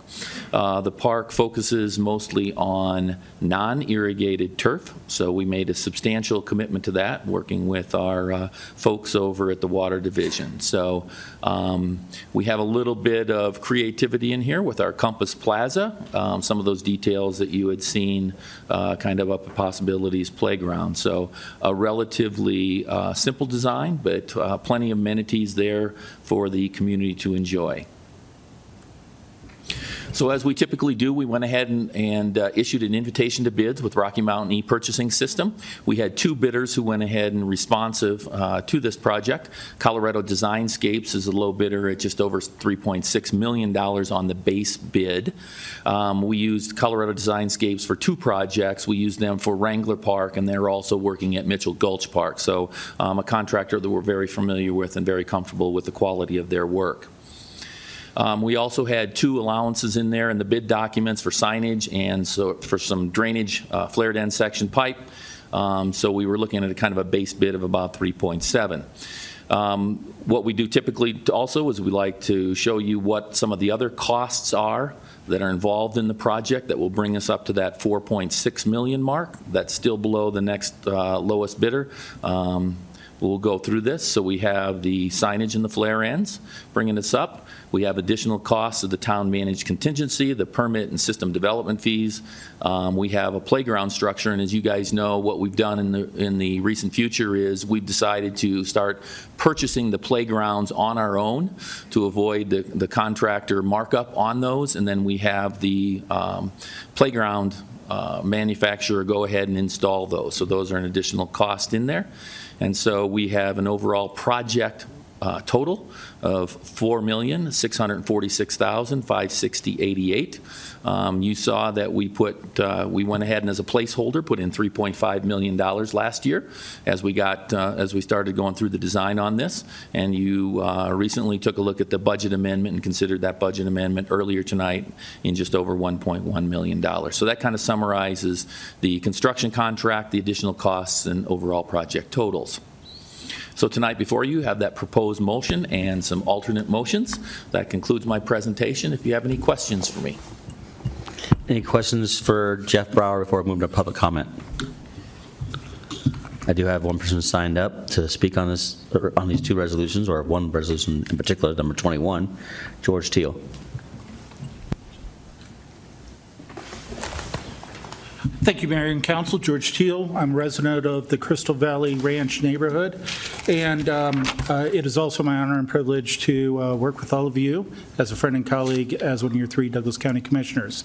But this item actually has nothing to do with my role as a Douglas County Commissioner, but it has a lot to do with a role when I referred back to our previous time you heard from me this evening, of those 300, 3,350-ish days ago, uh, Plum Creek neighborhood was really being torn apart. And it was being torn apart uh, over this piece of land. It had to do with the fact that the country club was defunct, the public golf course at Plum Creek was struggling, and there was people that were worried that it would, um, the, the owner at the time was actually going to sell it all off for infill development. And um, it, you had people on both sides of the, you know, we need this land that's before you right now for funding as a park. We need that developed. We need 77 homes to go in there in order to make sure the golf course can survive. And then you had others in the neighborhood who would tell you, absolutely not. No way. Uh, I give the mayor a great deal of credit, and this is truly one of my, this is an example of one of my proudest moments as a member of this council. Um, Because uh, I think, Jason, I, uh, Mayor, I, I approached you and I said, hey, let's do this, and you didn't, uh, you didn't hardly even balk. You said, yeah, let's try to work it out. And I think we knocked something in the neighborhood of $2 million off the, uh, the, the purchase. No? But yeah, we we knocked a lot, we knocked a lot off, is what I said. But um, we did the work as a council and um, secured this property for the town for perpetuity. You guys are finishing that process tonight. I cannot speak highly enough in advocacy of the staff recommendation to proceed. I uh, heartily endorse their plan, and uh, I do ask you, uh, as a friend and colleague, and as a neighbor, uh, to vote yes. Thank you all very much. It's great seeing you, but uh, I'm hungry. I'm going to go get pizza now. Thank you, George and Commissioner Teal. I have no one else on to speak. If someone wishes to speak, please approach the podium or speak in the microphone. Online users may use the raise your hand feature, and phone in callers can press star three. Please state your name and whether you are a resident, non-resident, or business owner.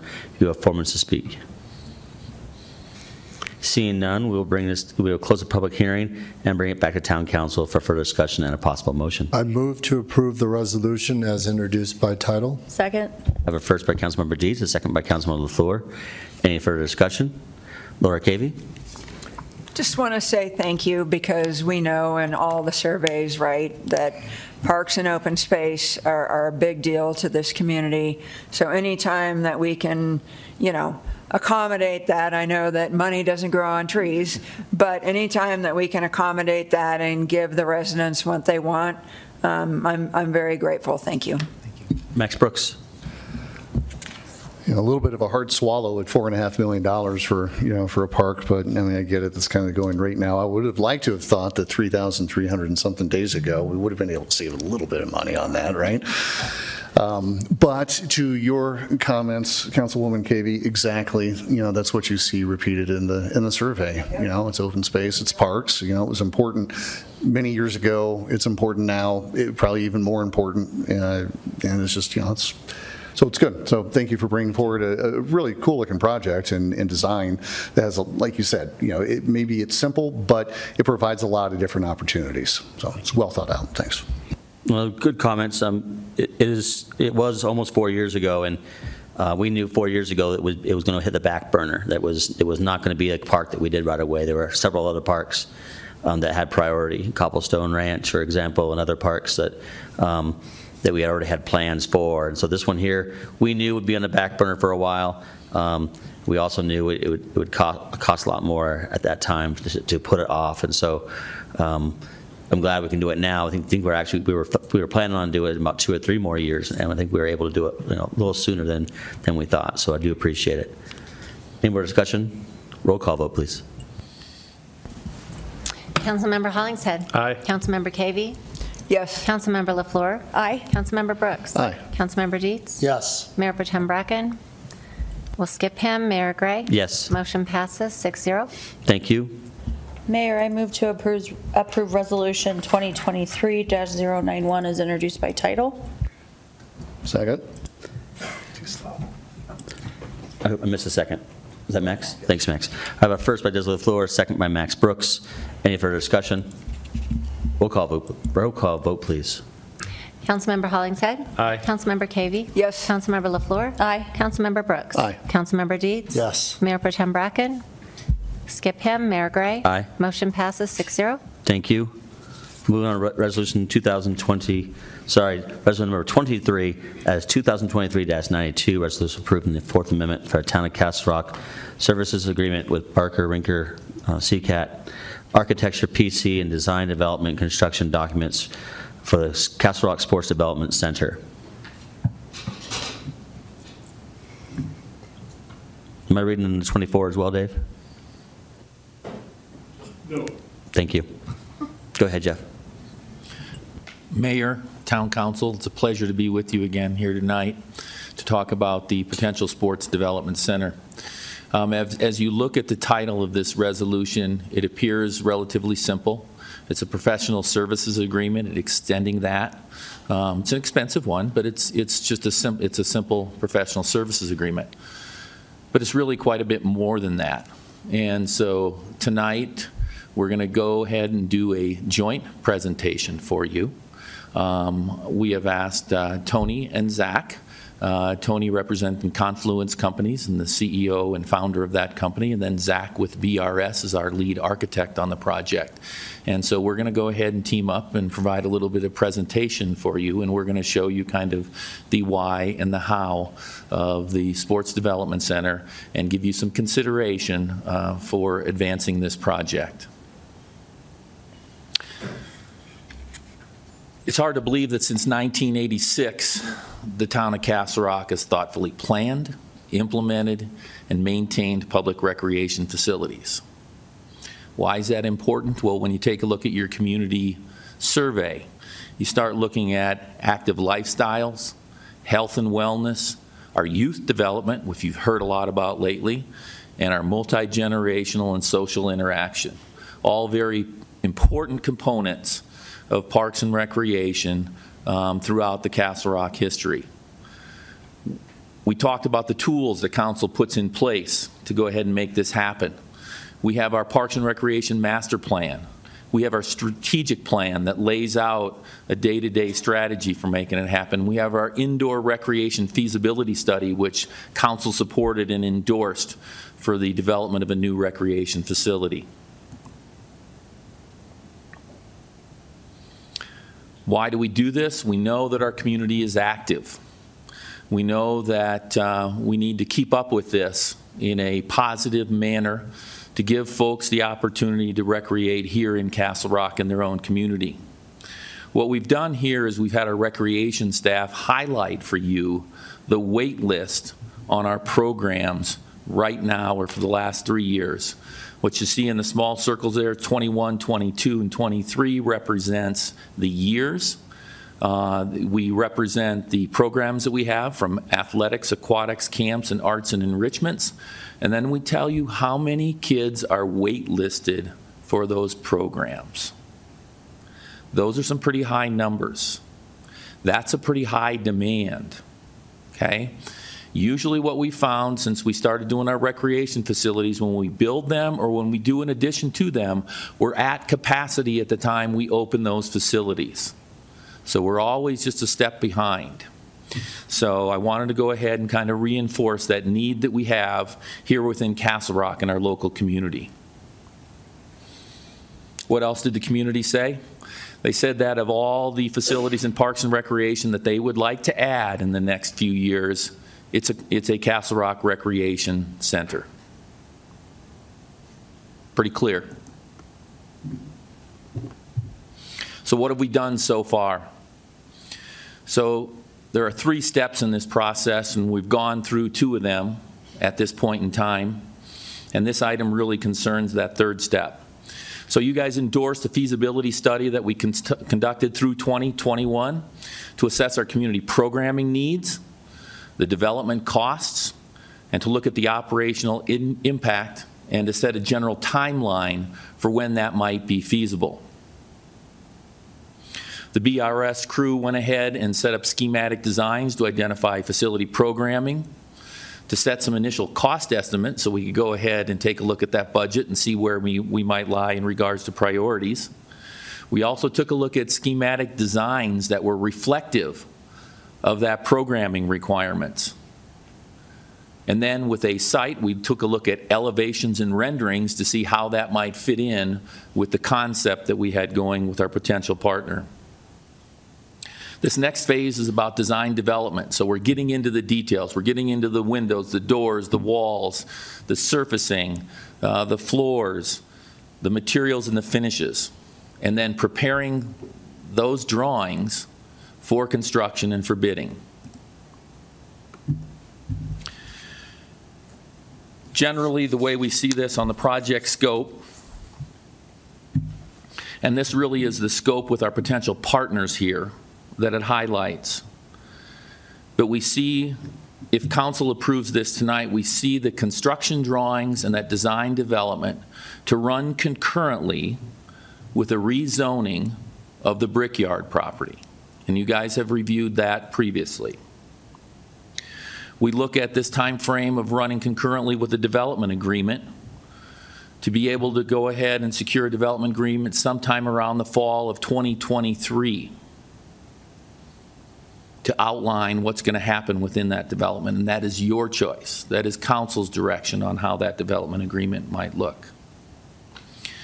The project scope also includes, at this point in time, is the confluence companies doing the bidding and contract administration for this project once our design development and contract drawings are done.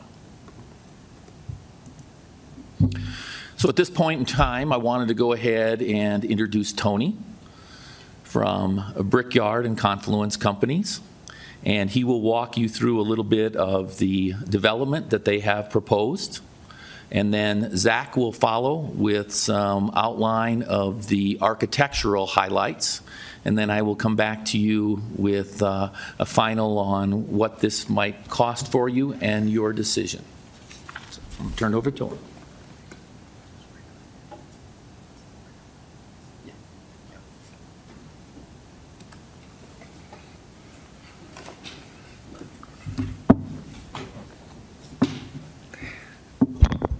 Hi, good evening. My name is Tony DeSimone with Confluence Companies. Um, Good to see you tonight.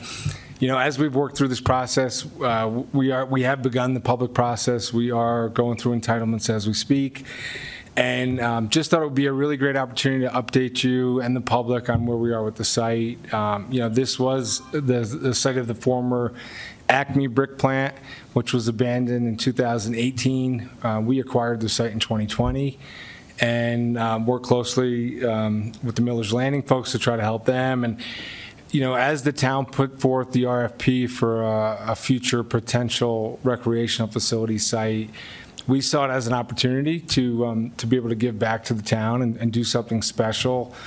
The Brickyard site is 31 acres, and we knew we could figure out a way of uh, carving off a piece of that to, um, um, to, to dedicate to the town to be able to provide a, a site for a future facility. And so, and you'll see, based on where it's located, it kind of makes a lot of sense on, on how central it is. So, um, so with that, I'll take you through just briefly um, on where we are today. So, um, before we do that, though, just real quick on, on our track record in town, um, we started developing here, uh, acquiring land back in 2015 with the goal of really making Castle Rock a better place. Just giving a place for people to live, work, and, and dine and recreate and do things. And, um, and it's fun to see that come to life, especially a night like tonight on a Tuesday and, and downtown's packed and people are at restaurants doing things. So it brings us a lot of joy to be able to um, do these things in the community with high quality. Um, but the biggest thing is what we show you is what we'll deliver. And sometimes it's hard to tell from these renderings what's real and what's not. And so the renderings on the left-hand side and the actual images are on the right. But what you'll see is how strikingly similar they are um, of what we propose and what we actually do. So um, But there's a lot of advantages of working with us. Number one is we know we can save the town money in doing what we're proposing to do. Um, You know, the project has the ability to take on some of, some of the responsibilities that would normally be um, the towns, and I can show you that in the next slides um, as I go through it. Um, But we can do it faster and we can do it at high quality. So, um, so I'll take you through where we are today. And just for everybody's familiarity, um, this is the site here, the Brickyard's in the middle. It's kind of in the heart of town as, you- as you see it, um, right adjacent to Miller's Landing, but there's some really great opportunities here.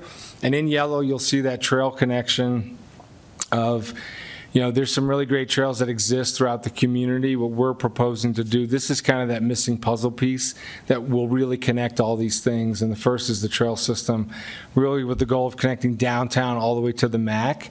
And then as, as this goes throughout um, Castle Rock. And then the next thing is this is really the missing puzzle piece for the transportation network in town as well, and the ability to continue Prairie Hawk through um, from, from Wolfensberger to Plum Creek. And so the project is proposing to take on a, a, a- big share of that, those improvements, especially off-site as well. So, so, um, so we are working with a blank slate today. We are actively demoing the site. We spent about $2 million clearing the old brick facility. It is a hazard and a nuisance, um, and, and uh, Castle Rock PD has been great to work with to remove folks from the site. Thank you. Um, But but some really great opportunities. And first is really dedicating that 11 acres you see there. Um, This is really an $86 million facility, and I believe the, the project has the ability to offload about $16 million of infrastructure from the facility to include parking and some of the roads, stormwater, and things like that. So to the town, um, that's a pretty significant benefit. And so we, we believe we can get the, the cost of the town down to 70 million. Um, This is a, a pretty substantial facility at 144,000 square feet. Um, But uh, with that, we'll do some infrastructure work and really bring that first phase of residential in. When you think of this phase, think of Riverwalk, so mixed use, ground floor commercial space, residences above, and then a second phase to follow of, of residential. Um, It's important to get these components in first, and I think the real opportunity here is we have the ability to bring a higher service hotel to Castle Rock. And so we have a brand called the Eddy in downtown Golden that has been really successful for us, and we want to bring that brand to Castle Rock. Branded specifically for this location, um, but this would be 125 key hotel with some added features, um, some really great food and beverage. We'll be able to bring some, uh, some office space. And on top of that food and beverage component would be a conference and banquet facility. So think about the chamber dinner that we have to go out of town for can now be held in town and really centrally located on site. Um, and then some standalone restaurants as well. So another really great district within Castle Rock that's really walkable to downtown um, and throughout the site. And then lastly is a, um, is a subsequent uh, phase of lower density residential as you head north to the site. And you'll see on the right-hand side, um, there's, there's a really great connection to the park and trail systems.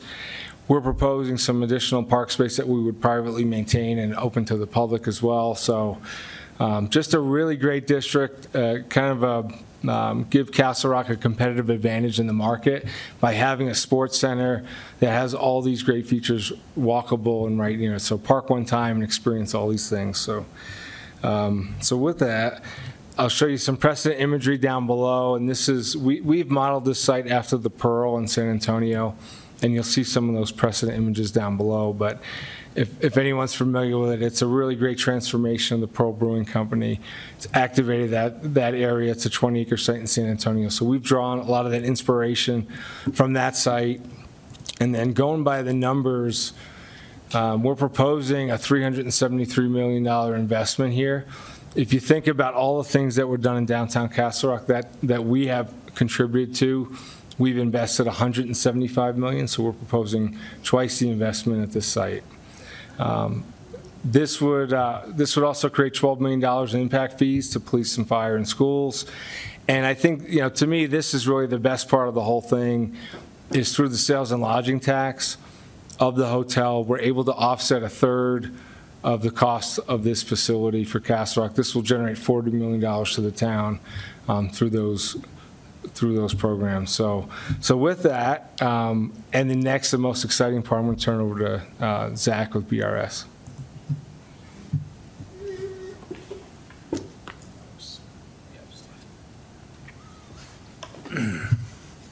Good evening. Uh, My is Zach Bezek with BRS Architecture. I'm a principal at the firm, and I'm excited here to show you the updates on the actual sports center uh, portion of the project. Um, That's part of our current contract.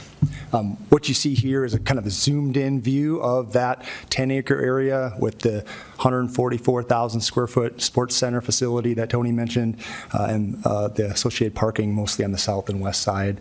Um, That red arrow up there is an indicator, because we're going to show you a little five-minute animation uh, that give you an insight of the exterior and interior of the facility's schematic design, and that arrow is kind of where the animation is going to start. So we're going to start in that northwest corner of the facility and, and fly you around the building here in a second.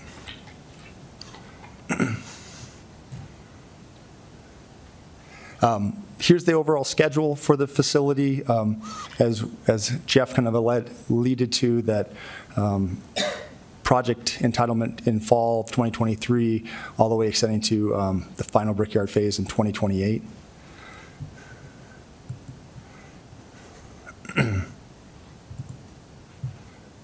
All right, here we go. So this is from that northwest corner. Um, As we come around to the uh, uh, north elevation, the building is really a mix of brick and glass, um, really tying to uh, the Brickyard development and uh, the rest of the historical nature of the site. Exposed steel structure, lots of views and connections to the Brickyard to the north, um, both um, great connections physically, but also visually. As you come around to the south side of the facility, this corner on the southeast side is that indoor aquatics and auditorium portion of the building. Translucent plant panels is the design intent to give a really glow from the exterior, but also provide great balanced light for the indoor space, great lighting for the swimmers inside. This is a view of that south entry. There's a couple entries I'll highlight later in the presentation. And as we keep swinging around, there's an outdoor turf area that's a flexible space. It's fenced in, it's got sh- shaded canopies, uses for outdoor athletics, youth camps, uh, youth events, um, other sort of uh, fitness and training can spill out from the indoor space to this area, as well as a variety of community non-recreation events um, can, can occur in this turf area. So really a flexible space for the, the parks in the city to utilize. As we now kind of fly in towards the entry of the building. This is the south entry of the facility. This would be uh, off of that main parking lot. A lot of your typical uh, day use users or uh, general um, paid users would come in pr- probably typically from this entry.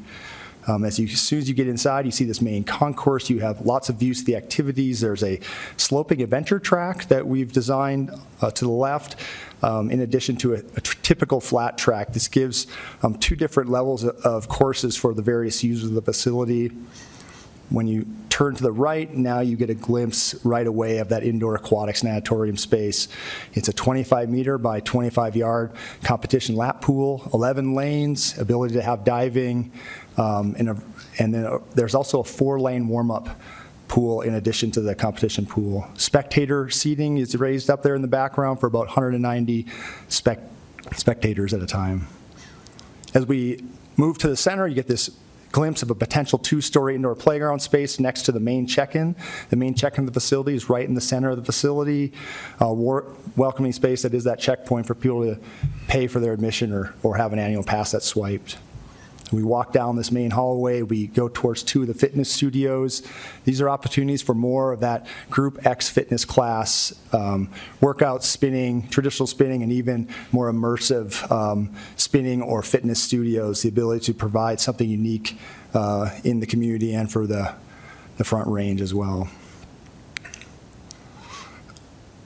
Back outside, as we turn back around, we're going to go back towards that um, main entry. You can see this um, flat level track around one of the auxiliary gyms. This gym has the ability to have two middle school courts, two volleyball courts.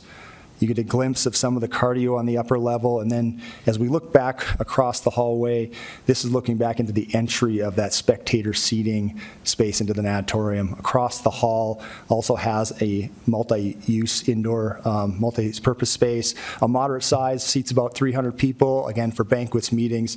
Team events, a lot of the team events will happen and program in here. And then a lot of low-impact fitness can also happen in that space the, the cardio fitness weights area is a multi-level space, cardio up high, um, free weights, circuit training, um, functional training out down at the lower level, a lot of flexibility, about 6,000 square feet of fitness space. Views back into the pool on the lower level, and then uh, some other additional multi-use rooms, party rooms, and then esports gaming rooms potentially in these lower level classroom spaces. Here you get a glimpse of that lower level of that indoor two-story uh, playground space for all ages. You know, we really want this to uh, be planned for uh, more than just, you know, young toddlers. On the second level, um, next to the check-in, there's a child watch zone. Again, this is short-term child watch for parents, anyone, grandparents coming to work out for a, a short time, they can drop their kids off. And then the main uh, north part of the gym is, you know, roughly 40,000 square feet of an indoor courts field house for all kinds of court sports, volleyball, basketball, pickleball, wrestling, um, and, and then all the camps and other things can go on. Um, a variety of uses here in that course space. And then these concourses that we've been walking through, these are circulation spaces, but they're also large enough for um, breakout areas, for waiting areas, for when teams are coming for camps, for tournaments, they have areas to hang out, to wait between their, their matches, their games, whatever it might be. This north concourse back towards this top is, is an area to set up for check-ins, uh, set up for tournament, set up scheduling, um, sign-ups, queuing areas for any large event. And then another additional flex space, a uh, rooftop patio on this northeast corner that can be used for small fitness classes, other community events, um, gatherings, rentable space, and being in that northeast corner potentially has a great view of the, the, the Castle Rock. Um, so, you know, iconic rental space, I think it could become. And then we kind of end here with just the final view of that, that north uh, elevation of the building. Just very briefly, we have some some kind of dollhouse floor plan views um, to give you a sense of what the building looks like from a floor plan. This first image identifies those entry points with the red arrows in connection to the brickyard to the north. This here kind of highlights that concourse and where that central check-in is, so you're really allowing people to come in, you know, use those spaces, gathering spaces, um, whether they're parents or someone that maybe not be a member, but be there part of the facility um, until you get to the check-in. The facility was designed uh, with access in mind as well as management of uh, programming opportunities. So the ability to really control access and entry into the competition gym, field house, um, was a main focal point so the staff can run a tournament, run a league, while the rest of the facility is used by day use users and, and there's separated control points. and this image kind of shows um, if, if there's a field house event going on, the other amenities that are accessed by the, the annual or day pass users that are separate from the field house space. And then finally, uh, another view, 3D view of that elevated adventure track that goes up over um, that check-in desk, really connecting um, the overall large track and then the smaller track around the small auxiliary court. This last slide here is, is from a, if you number into numbers and statistics and, and what the programs are. These are all the program elements that are included within the facility. I won't go through them all in detail, uh, but this is all based off the previous feasibility work and the requests of um, the feedback we've had over the last couple years.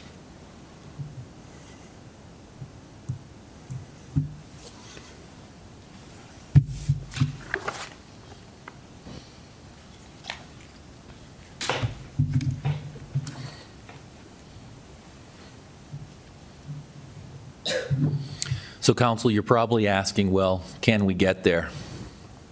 You have a lot of different priorities before you, a lot of different funding mechanisms.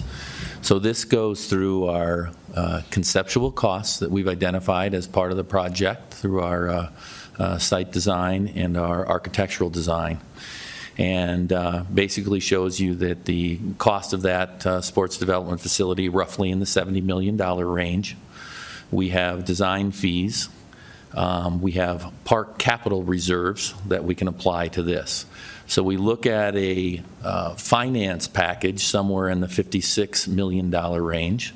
Um, that equates to, on a 30-year uh, mortgage, essentially, at a 4.55 COP, lease payment of 3,500,000.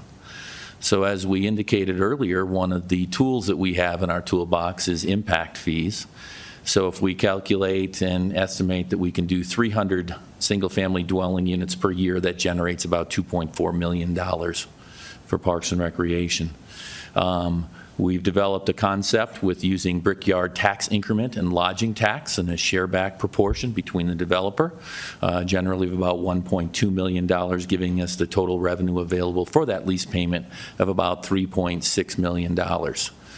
All of this is neg negotiable through the development agreement, but this is uh, generally the concept that we've developed uh, for this project. Um, you have, you do have, so I wanted to go through the, the budget for the action item that we have tonight, and that is the consideration um, with BRS for the design development and the construction drawings and that total contract authorization is about $2.5 million.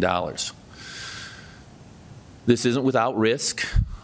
Um, you have some off-ramps as part of this process. Um, through this contract is one of those. Um, Through the negotiation of the development agreement, you have an off-ramp. So we will build those in with our wonderful legal staff by our side. We'll build those off-ramps for town council if for some reason um, this becomes um, uh, not manageable for the town. But we think that we have uh, laid out a, uh, a a good um, concept and a reasonable road to getting to a sports development center here in Castle Rock. And we think we've given you a road to committing to wellness and health and being responsive to the community needs here in Castle Rock. So um, at this point in time, we'll conclude our presentation and we'll open it up for questions. And uh, we entertain questions for, for any of us who have presented here tonight. I imagine Thank there's you. questions. Uh, We'll start with Laura Cavey. Can you go back one slide, Jeff? Or, no, maybe one more. That one. Yep. So,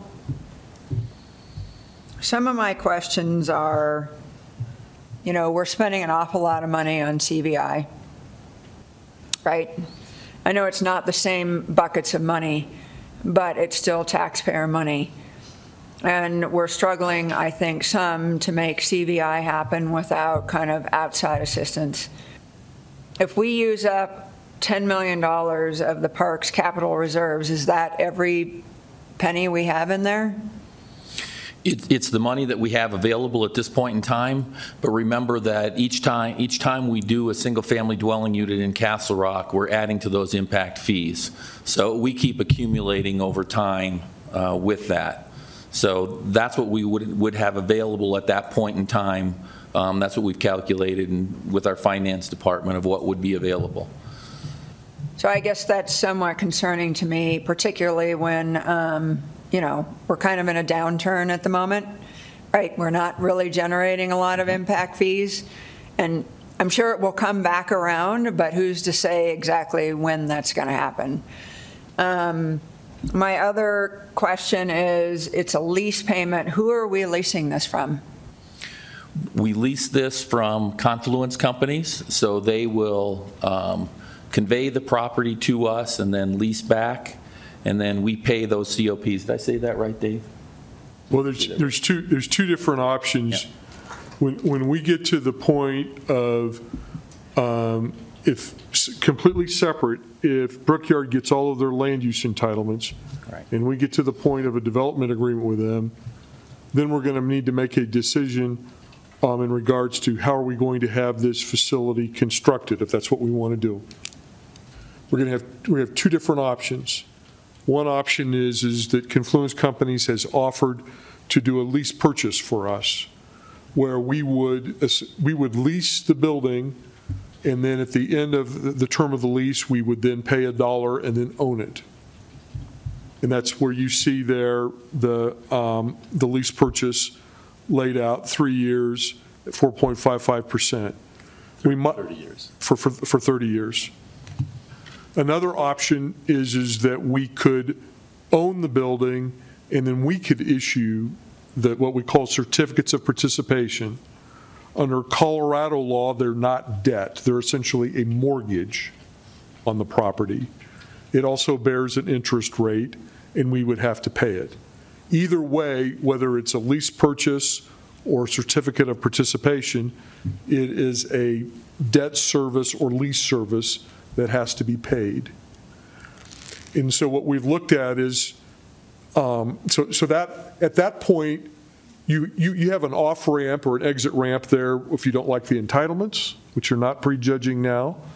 You have an exit ramp if you don't like the, the structure of the, of, of going ahead and building it. What we've tried to do here is estimate what we think the revenue would be as necessary. 30-year uh, COP at 4.55% has a debt service or a lease payment of a little bit over $3.5 million. So you have to figure out, how do you come up with that revenue? The primary revenue would come from the impact fees that development pays um, whenever they pull a residential building permit, single-family or multifamily. Is that for all impact fees in all of Castle Rock, or is that impact fees just for the Brickyard? No, that is for all impact fees. This is a facility for all, the entire community. It's for all impact fees um, in, um, for, in, in- within the community. And that's, we think it's conservatively estimated based upon our recent history, uh, 300 single-family dwelling units. That's about what we're averaging this year. We're, we're doing about a single-family building permit per day. So we're going to probably get somewhere between 350, 400 single-family building permits this year, which is at the historic low end. Um, And so, so that's, that's where you get that, that amount at 2,400. And I don't think we even assume that they're escalated. Is that correct? That's correct. That's correct. There's no inflation figure to that. We obviously think over the life of the lease, we're going to increase the per, do- the per dwelling unit amount for building, um, for impact fees. Then the other revenue source that in this concept is set out is, is that the developer has proposed that the development would get some of the property tax and sales tax increment through a URA, Urban Renewal Authority, and then that also, some of it would then come to the town. And under this proposal, the amount that would be coming from the town, from the Brickyard tax increment, and then the lodging tax on the 125 key hotel, that would generate roughly 1.2 million and change per year. That's where you get the 3.6 million, which is more than the lease payment. This is, and, and I want to make it very clear, while we're, we don't think it's responsible to proceed with construction documents unless we've got some idea of how we're going to pay for it. But a lot of this is, needs to be further refined through the, through the, through the entitlement process and the negotiation process. What we're trying to do is respond to the need that we see, a need for a recreation center. We've gone through a process. We think this is an excellent site for it because it will have proximity to both Wolfensberger and eventually to Plum Creek Parkway. People want to be near kind of a small residential park like Plum Creek Park. They don't necessarily want to have their residence next to a 140,000 square foot recreation center that's going to be open from 5 in the morning until 11:30 at night. So this is a good location because it's far removed from single-family residences, which is kind of hard to do in this, in this community. So we think that this is a pretty good site to meet that, to meet that need. And we think the next step is to do the final design work to keep this project moving and see if we can't get close to that last column in being able to pay for the facility. Keep in mind that the- when we did the, the Miller Activity Center, Philip S. Miller Park, we think that's been a hugely successful asset for the community. We had to cobble together any number of different revenue streams for that. I came here in 2015, and Jeff showed me a chart, and he had, to finish it up with the amphitheater and all that, we ended up with a number of different revenue sources. There was some money from the county, there was some money from general fund, and then there was some money from impact fees. Um, And then we also had to issue debt. We didn't call it debt, we call it certificates of participation. We're paying that off at the end of this year. Yes. Paying it off ahead of time, as we can, and it's ad- financially advantageous to it. So it's, we think it's entirely appropriate to have um, a a larger facility be paid for over time. But we're, th- this is a project where you've got a number of different steps. This is the next step to get it into design, but we've got concurrent with this, but it's also separate, is, do you agree with the, uh, the land use entitlements there? Do you agree with the multifamily? Do you agree with uh, the retail, the event center, the, the the lodging and all of that? Um, If that somehow falls apart, we're going to have to look for a different site. Um, If it all comes together to your satisfaction, we, we think that this is a good site for a sports center if it can, if, if it, if the numbers still hold, hold true. So I don't, I think I've drifted a little bit from answering your question, so. No, no, and that's helpful. I get that the, the um, area is good, is a good site. I understand that. I guess I'm just more concerned about the money And I'm more concerned about like future parks, concerned about, you know, when we talk about buying, trying to find additional open space. I mean, if we take it at face value, right, we're, we're, we have like $150,000 left over a year. So that's, Cor- That, is- So- that, so that, how- that that is at that, at that very conservative level. right, so like, how are we going to do more $5 million parks? That, well, what, what, well, that, that, that is correct. One, one of the things that we've tried to do, for example, is when we get a canyons far south, we tell them, you build the park, developer. Not going to put it on impact fees. The, the other thing is, is that we have been, I think, conservative on single-family dwelling units. Right. I mean, this just doesn't even include any multifamily. So we, th- we think that there's going to be more growth. There may not be. Um, we- We can't control that, and at some point, we have grown out of, uh, you know, we, we will have built out. So, but we will also have built a lot of parks. We've got a lot of parks being built now, and they're paid for. You just paid for another one this evening. So I, I think there's, a- there's a comfort level with it, but yeah, this is, this is saying that for our impact fee money, this is our highest priority. That's what, that's, you are, you are saying, and I think that's a very good point, Councilmember, when you're talking about how you're trying to prioritize these things. You're saying with your parks impact fee money, this is the top priority. That's correct. Correct. Before we move on, before we move on to more questions, we should go ahead and vote on moving the meeting from 9:30 to 10. I move to uh, continue the meeting from 9:30 to 10 PM. Second. Uh, First from Councilmember LaFleur, second by Councilmember Hollingshead. Um, Any further discussion? Roll call vote, please. Councilmember Hollingshead? Aye. Councilmember Cavey? Yes. Councilmember LaFleur? Aye. Councilmember Brooks? Aye. Councilmember Dietz? Yes. Assuming Mayor Pro Tem Bracken is not online still. Okay. Uh, Mayor um, Gray? Yes, thank you. Motion passes 6-0. Thank you. Thank you. Um, Do you have any follow-up questions before, uh, other questions? No, no, no. That's good. Any more questions from staff or to staff? Um, Seeing no questions for staff, I have no one outside to speak. If there's anyone who wishes to speak, please approach the podium, speak into the microphone.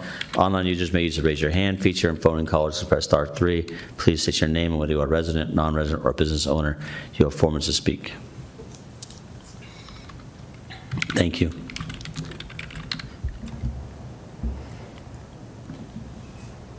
Mayor, I move to, oh, go ahead, Ryan. I just, I mean, I think this is one of the most exciting things that could come to this town. I mean, this is, this is everything that we want and fill- fulfills a ton of needs that this community deserves. And I think you guys are dreaming big, and it's, if, if we, you know, we can wait and save up for something like this, and we're gonna end up with a smaller rec center that costs twice as much in five, six, seven years down the road. So I, I just think it's, you know, same thing you tell your, your friends when they're trying to save up for a house. Sometimes you're never gonna be ready, but if, if you know that, you know, the, the long-term projections are good, we got to do it. And uh, this is a, a great partnership. We've seen it in the past. You guys have come through time and time again, so um, I think the time is right. I move to approve the resolution as introduced by title. Second. I have a first by Desiree LaFleur, second by Ryan Hollingshead. Any further discussion? I'd like to uh, speak in favor of it and, and a couple other things. One is, the cost is, is, is really up there, and, and it's, it's, it's it's concerning, it should be concerning. Um, But it's also the number one thing that our residents want. I think open space and a rec center um, are the two things our residents really want.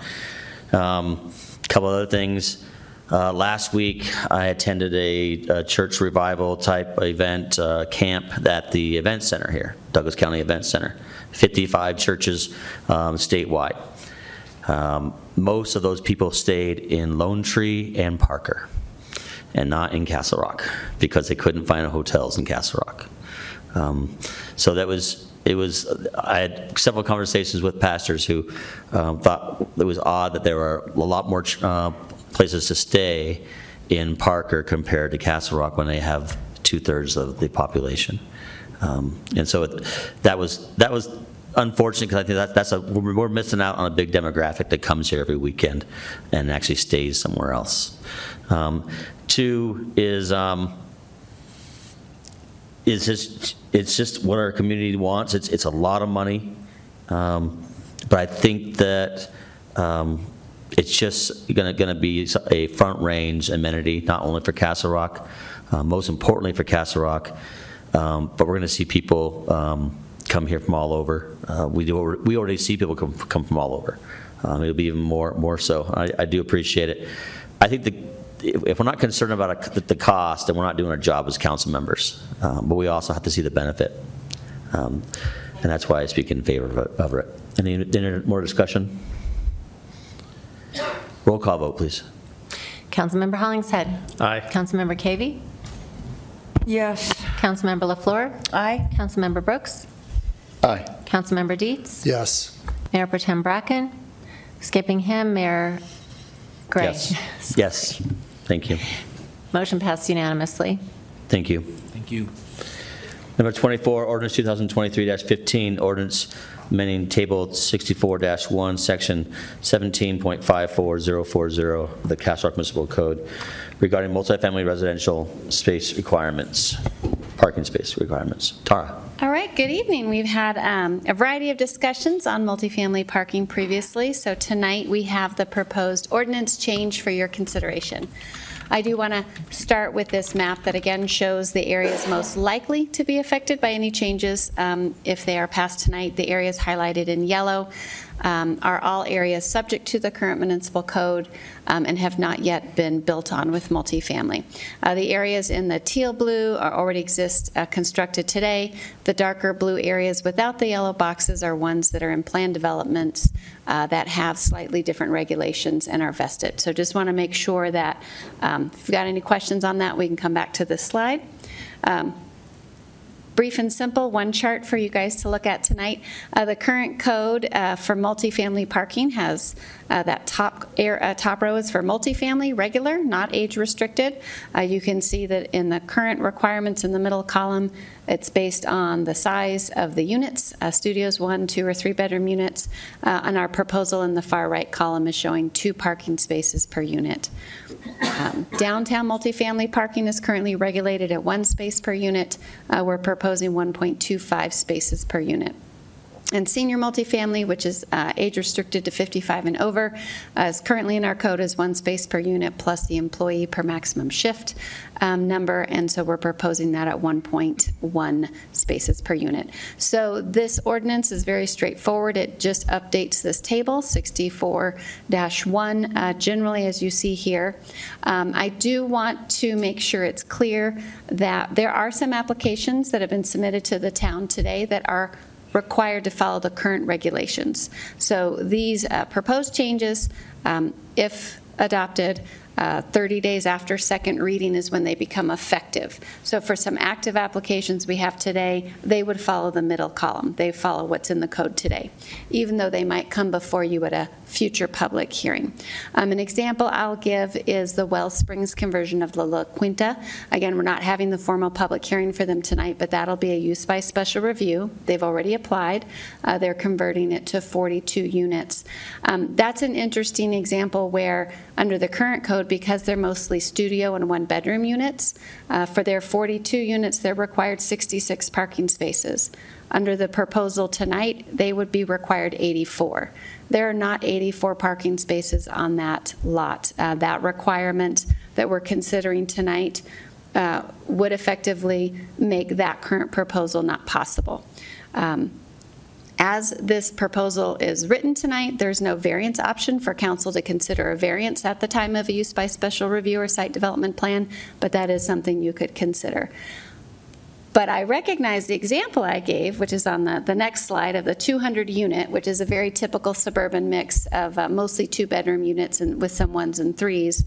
Uh, The change to the regular municipal code just showed that seven units, which um, uh, you all had mentioned and pointed out at previous meetings. But on a smaller scale project, it might have a larger impact. So again, for the Well Springs La Quinta site, which is currently under the re- current regulations, um, the proposed code would require 18 additional spots uh, for that project moving forward.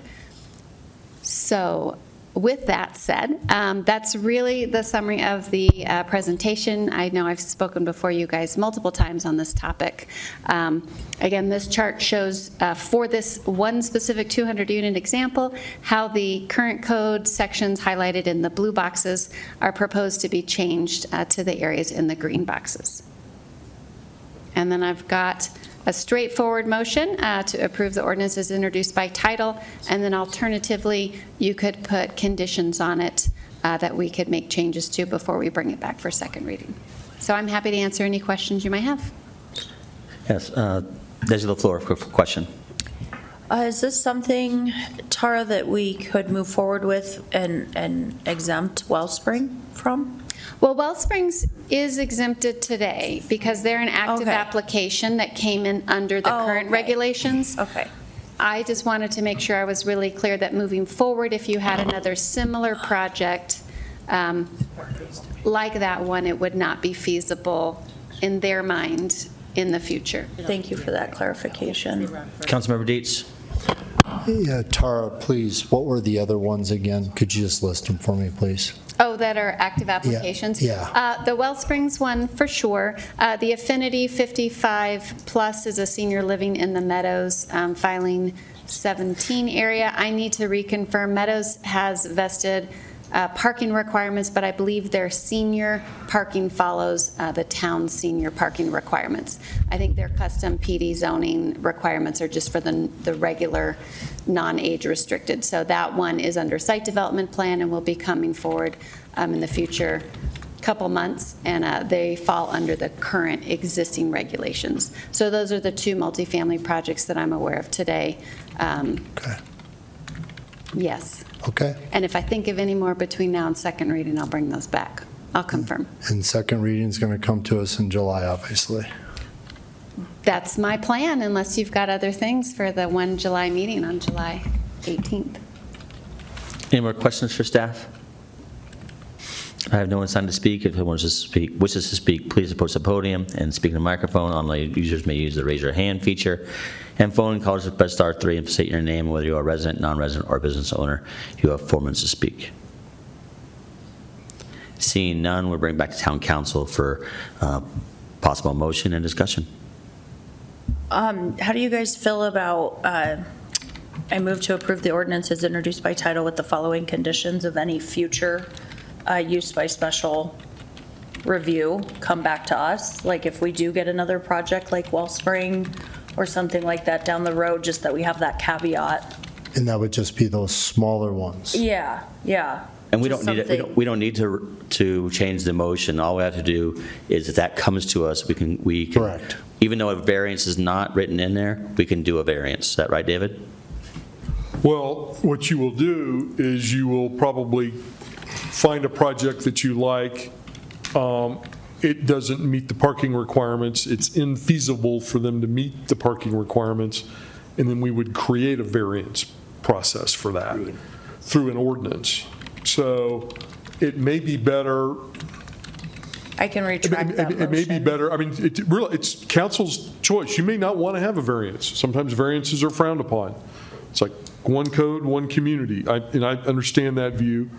Um, But you may want to have um, a a variance process. We did not write it that way. You haven't directed us to. Um, Yeah, I don't want to be counterproductive. um, You, we're you may finally want to making just, let- headway you on may just want this. to run it for Yes. a while, and if you find a bunch of situations you don't like, then you can change it. Okay. Um, you- I mean, you can change an ordinance anytime you got four votes. So um, you may want to keep it this way and, um, and wait, wait until you see those examples. I, I, when Tara mentioned that, and I appreciate her bringing it up, I said, you need to let council know, because that's, that's just a good example. Sure. But um, maybe that, maybe that would have uh, meant they had to do what they wanted to do someplace else. Well, I guess we Um, can cross those bridges when we get to them. I'll just, think I'll that's a- move to that- approve the ordinance that's as a fair way to by do it. title. Second. And I can speak in favor and also that question. Um, I think you're exactly right. We, it may not come back to us the same way for four, five, 10 years, maybe never. Maybe it comes back to us next year.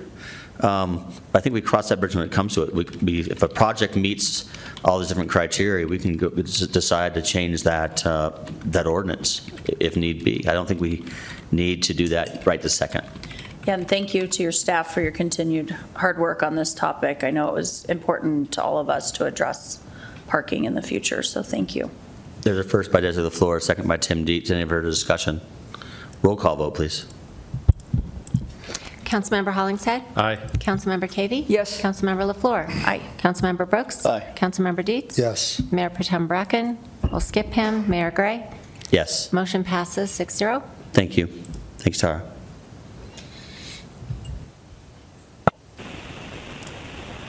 Number 25, ordinance 2023-12, ordinance amending. Shannon, can you hear me? We got you. Last one. And then we have some public. Okay. Uh, Number 25, ordinance 2023-12, ordinance amending chapters uh, 10.16 and 10.20 of the Castle Rock Municipal Code regarding large vehicle parking and definition of abandoned vehicle. Matt Gold. Thank you, Mayor. Good evening, Town Council. So we do have this ordinance for your consideration on second reading. Uh, Do want to point out there is a change to the ordinance since first reading, so I'll get to that here in just a moment. Uh, But as you may recall, uh, we presented this at the previous June meeting based on input from Castle Rock residents about concerns over neighborhood parking uh, in the public right-of-way, specifically for large vehicles, trailers, RVs, those types of things. Related to that concern is also the Colorado House bill uh, that you'll see referenced here that uh, made it so that HOAs were not permitted to prohibit any parking in the public right-of-way. So we have reviewed the town ordinances related to this and uh, proposed an amendment um, that you'll see here summarized on the next slide. So here, under large vehicles, you will see that the definition of large vehicles was expanded. This is the same as what was presented in the uh, last reading of this ordinance. However, I do want to point out that uh, the last version of the ordinance did allow large vehicle parking during the day. So that would have allowed a semi or a trailer or something along those lines to be parked on the street within a neighborhood. Uh, We did remove that, so parking those vehicles under this ordinance is fully prohibited in the public right-of-way in neighborhood areas uh, under this ordinance in front of you tonight. The other portions of this ordinance remain unchanged, so RVs and uh, recreational vehicles are not permitted to park for any longer than 72 hours and must be moved outside of a 1,000-foot radius uh, in order to avoid a violation. Uh, The same provision appr- applies to abandoned vehicles as well. The other change that you'll see here is an amendment to vehicle loading and unloading to specify that vehicles are also allowed to be in the public right-of-way while actively rendering services. Uh, And those include delivery service calls and those other items you see listed on the screen. So we did want to bring this back uh, to make sure we pointed out the one change uh, from first reading. And with that said, um, I'm available for questions and do have a proposed motion as well. Any questions for Matt? Go ahead. This is relevant to me right now, as a matter of fact. So I'm having a fence rebuilt, and they dropped off one of those big, huge dumpsters, and it'll be there for three or four days while they, you know, does, is that considered actively using? I'm assuming, like, So I believe dumpsters are under a different D- provision. Dumpsters fall under a different code Okay. provision in regards to construction. never mind. And we've, we've looked at that, we've looked at having some changes in that regard, but as long as there's active construction and there's not any like site distance issues or any of those kinds of things, dumpsters have just been allowed to stay for active construction sites. Right. uh, Which is, sounds like what you got, Councilmember. Yep, okay, sorry, didn't mean to derail. Any more questions for Matt? Seeing none, I have no one to speak. If anyone wishes wishes to speak, please approach the podium and speak in the microphone. Online users may use the raise your hand feature, and phone and callers can press star three. Please state your name and whether you are a resident, non-resident, or business owner. You have four minutes to speak. Thank you, Shannon. Seeing none, we move back to town council for possible motion and discussion. Mayor, I move to approve the ordinances introduced by title. Second. Uh, First by Desiree LaFleur, second by Laura Cavey. Any further discussion? Roll call vote, please. Councilmember Hollingshead. Aye. Councilmember Cavey. Yes. Councilmember LaFleur. Aye. Councilmember Brooks. Aye. Councilmember Dietz. Yes. Mayor Potem Bracken. Skip him, Mayor Gray. Yes. Motion passes 6-0. Thank you. Now we're moving back to public comment. I think I have four um, total. I'm not sure if everyone's here or not, but I will, oh, thank you, CJ.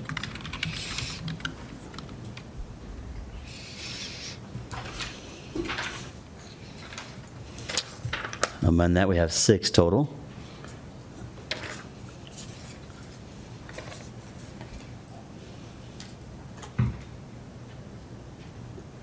First, I have Andy Anderson.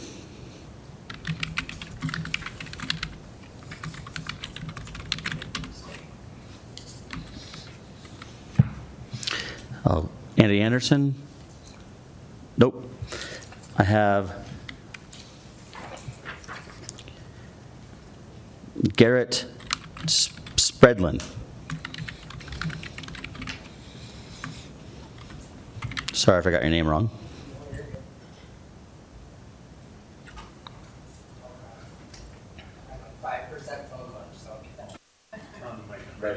Sorry. 5% phone. um, all right.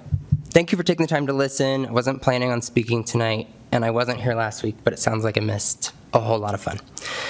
Um, I wasn't going to speak tonight because I'm not someone who believes that being here to speak really changes anyone's minds.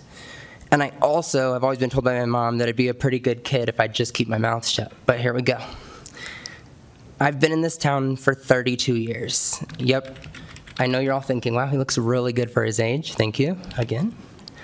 I grew up here in Castle Rock, graduated from Douglas County High School, did my student teaching here, moved away for a bit, school and such, and now moved back, purchasing my first home just a couple years ago. I've worked for a number of small businesses in this town. I'm on the HOA board, and I still work here today in higher education, serving all 12 Douglas County high schools. My parents have been married almost 40 years and live up the street, and I've had a hard time that the voices you're hearing so that you can be the voice of the community are just the people in this room. And shame on me for not being more involved and being present. It's probably no surprise to anyone that lack of diversity represented here was slim, white, older, straight, pretty much filled the room tonight. I grew up here all my life, and I remember when the movie theater was new, Sam's Club was new, Safeway was Walmart, Walmart, or the Safeway, the library was Safeway. Just like those, I know pride and diversity is new. Having different people in this community is also new.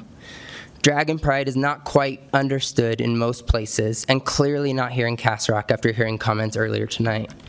But it's also not my job to teach you, persuade you, or change your beliefs. The problem, or at least for me, is that drag, pride, the feeling of not being welcome in the only community I've always called home is a problem. Many of the points brought up are significantly skewed, which is hard to hear. I don't think Castle Rock has handled diversity well and is pivoting on this event.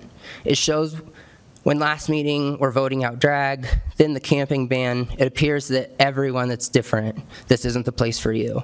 Maybe not true, maybe not your intent, that's just how it appears to someone of this community. Out of sight, out of mind, I guess. I pulled up my Facebook from when I posted leaving Pride last year, and I said, a big step in a small town. This hometown boy was very proud to see an event in Castle Rock, and even better to be surrounded by good people.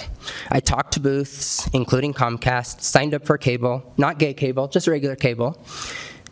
Um, and it's quite the type of event w- that people have worked their minds up to. I would guess slim to none of those who talked were even there. Here's what I ask let people decide what is best for their own kids because they are their kids. And some of those kids need this event at any age. It's okay to be different, even here in Castle Rock. That's my time, I guess. Thank, Thank you, Garrett. Renee Ruff.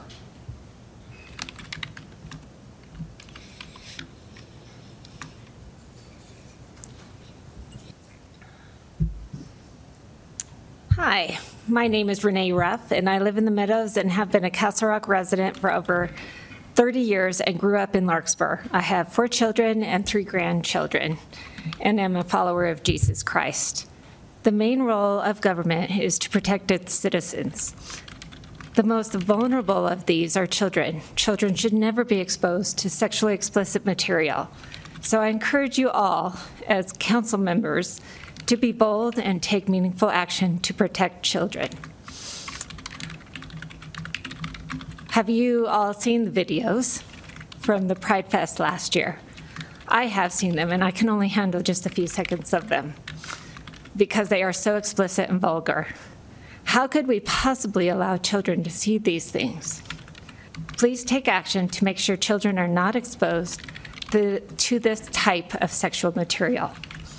I am reminded of the verse that says, Whoever causes one of these little ones who believe in me to sin, it would be better for him if a millstone was hung around his neck and he were drowned in the depth of the sea. Matthew 18, 6. Thank you so much. I appreciate the, your consideration.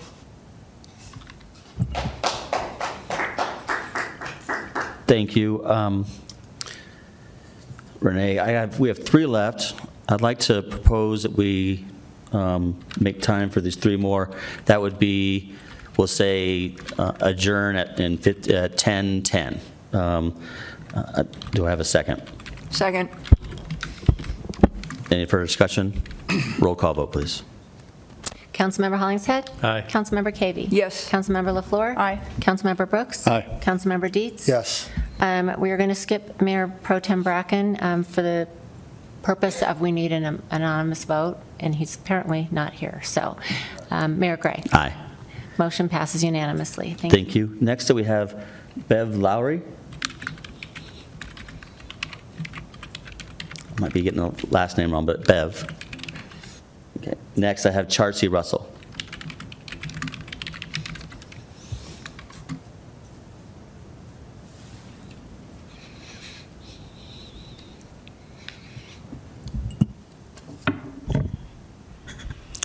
Thank you for staying up so late and allowing us this privilege. It was great to write to you all last week, and I appreciate very much that we have that opportunity to once again speak to you, even after having been here before. A couple thoughts. Last time we met, I asked if you'd seen the videos, and a couple of you said yes. And I sent them again, and I wondered if you had had the opportunity to see them from 19 and from 22. Jason, did you were you able to see them? We're not I answering can't. questions re- I can't talk with. We're not, yeah, we're not doing that. I'm sorry, I forgot. Um, a couple questions. If things are uh, proceed as planned, what will happen if what you're proposing is violated? Is there a plan in place for what to do? I just would like to hear eventually what, what the plan is. We've been told that if the performers engage in activity that's prohibited, that they won't be able to come back. That's what happened last year, or last year, and that individual or individuals are not coming back, but others are. So I don't see that as a prohibition, really, because they can just hire different people or engage different people the next time. I also wondered about the rental agreement, um, the, whether or not the new wording is in fact in that agreement, and if in fact those that have signed that contract are committed to that new language. I also would like you to think about jurisdiction. John Anderson made it pretty clear that it is in your lap. Uh, there's probably some dispute about that. But the man has a lot of experience here, and he's watched a lot of things happen, and he, that is his assertion. If in fact that's the case, then it's your problem. You're each going to have to think about this. He also mentioned the $30 million suit that was threatened against this city. And I remember that. That's a lot of money. But you know what? They did the right thing, and they were all right. And it's something you have to be responsible in thinking about in terms of suing. Would you be sued? But I believe if you do the right thing, if you do what we would say your duty, that things will work out and you'll take care of our children. Thank you. Thank you. And last for tonight, I have Randy Mills.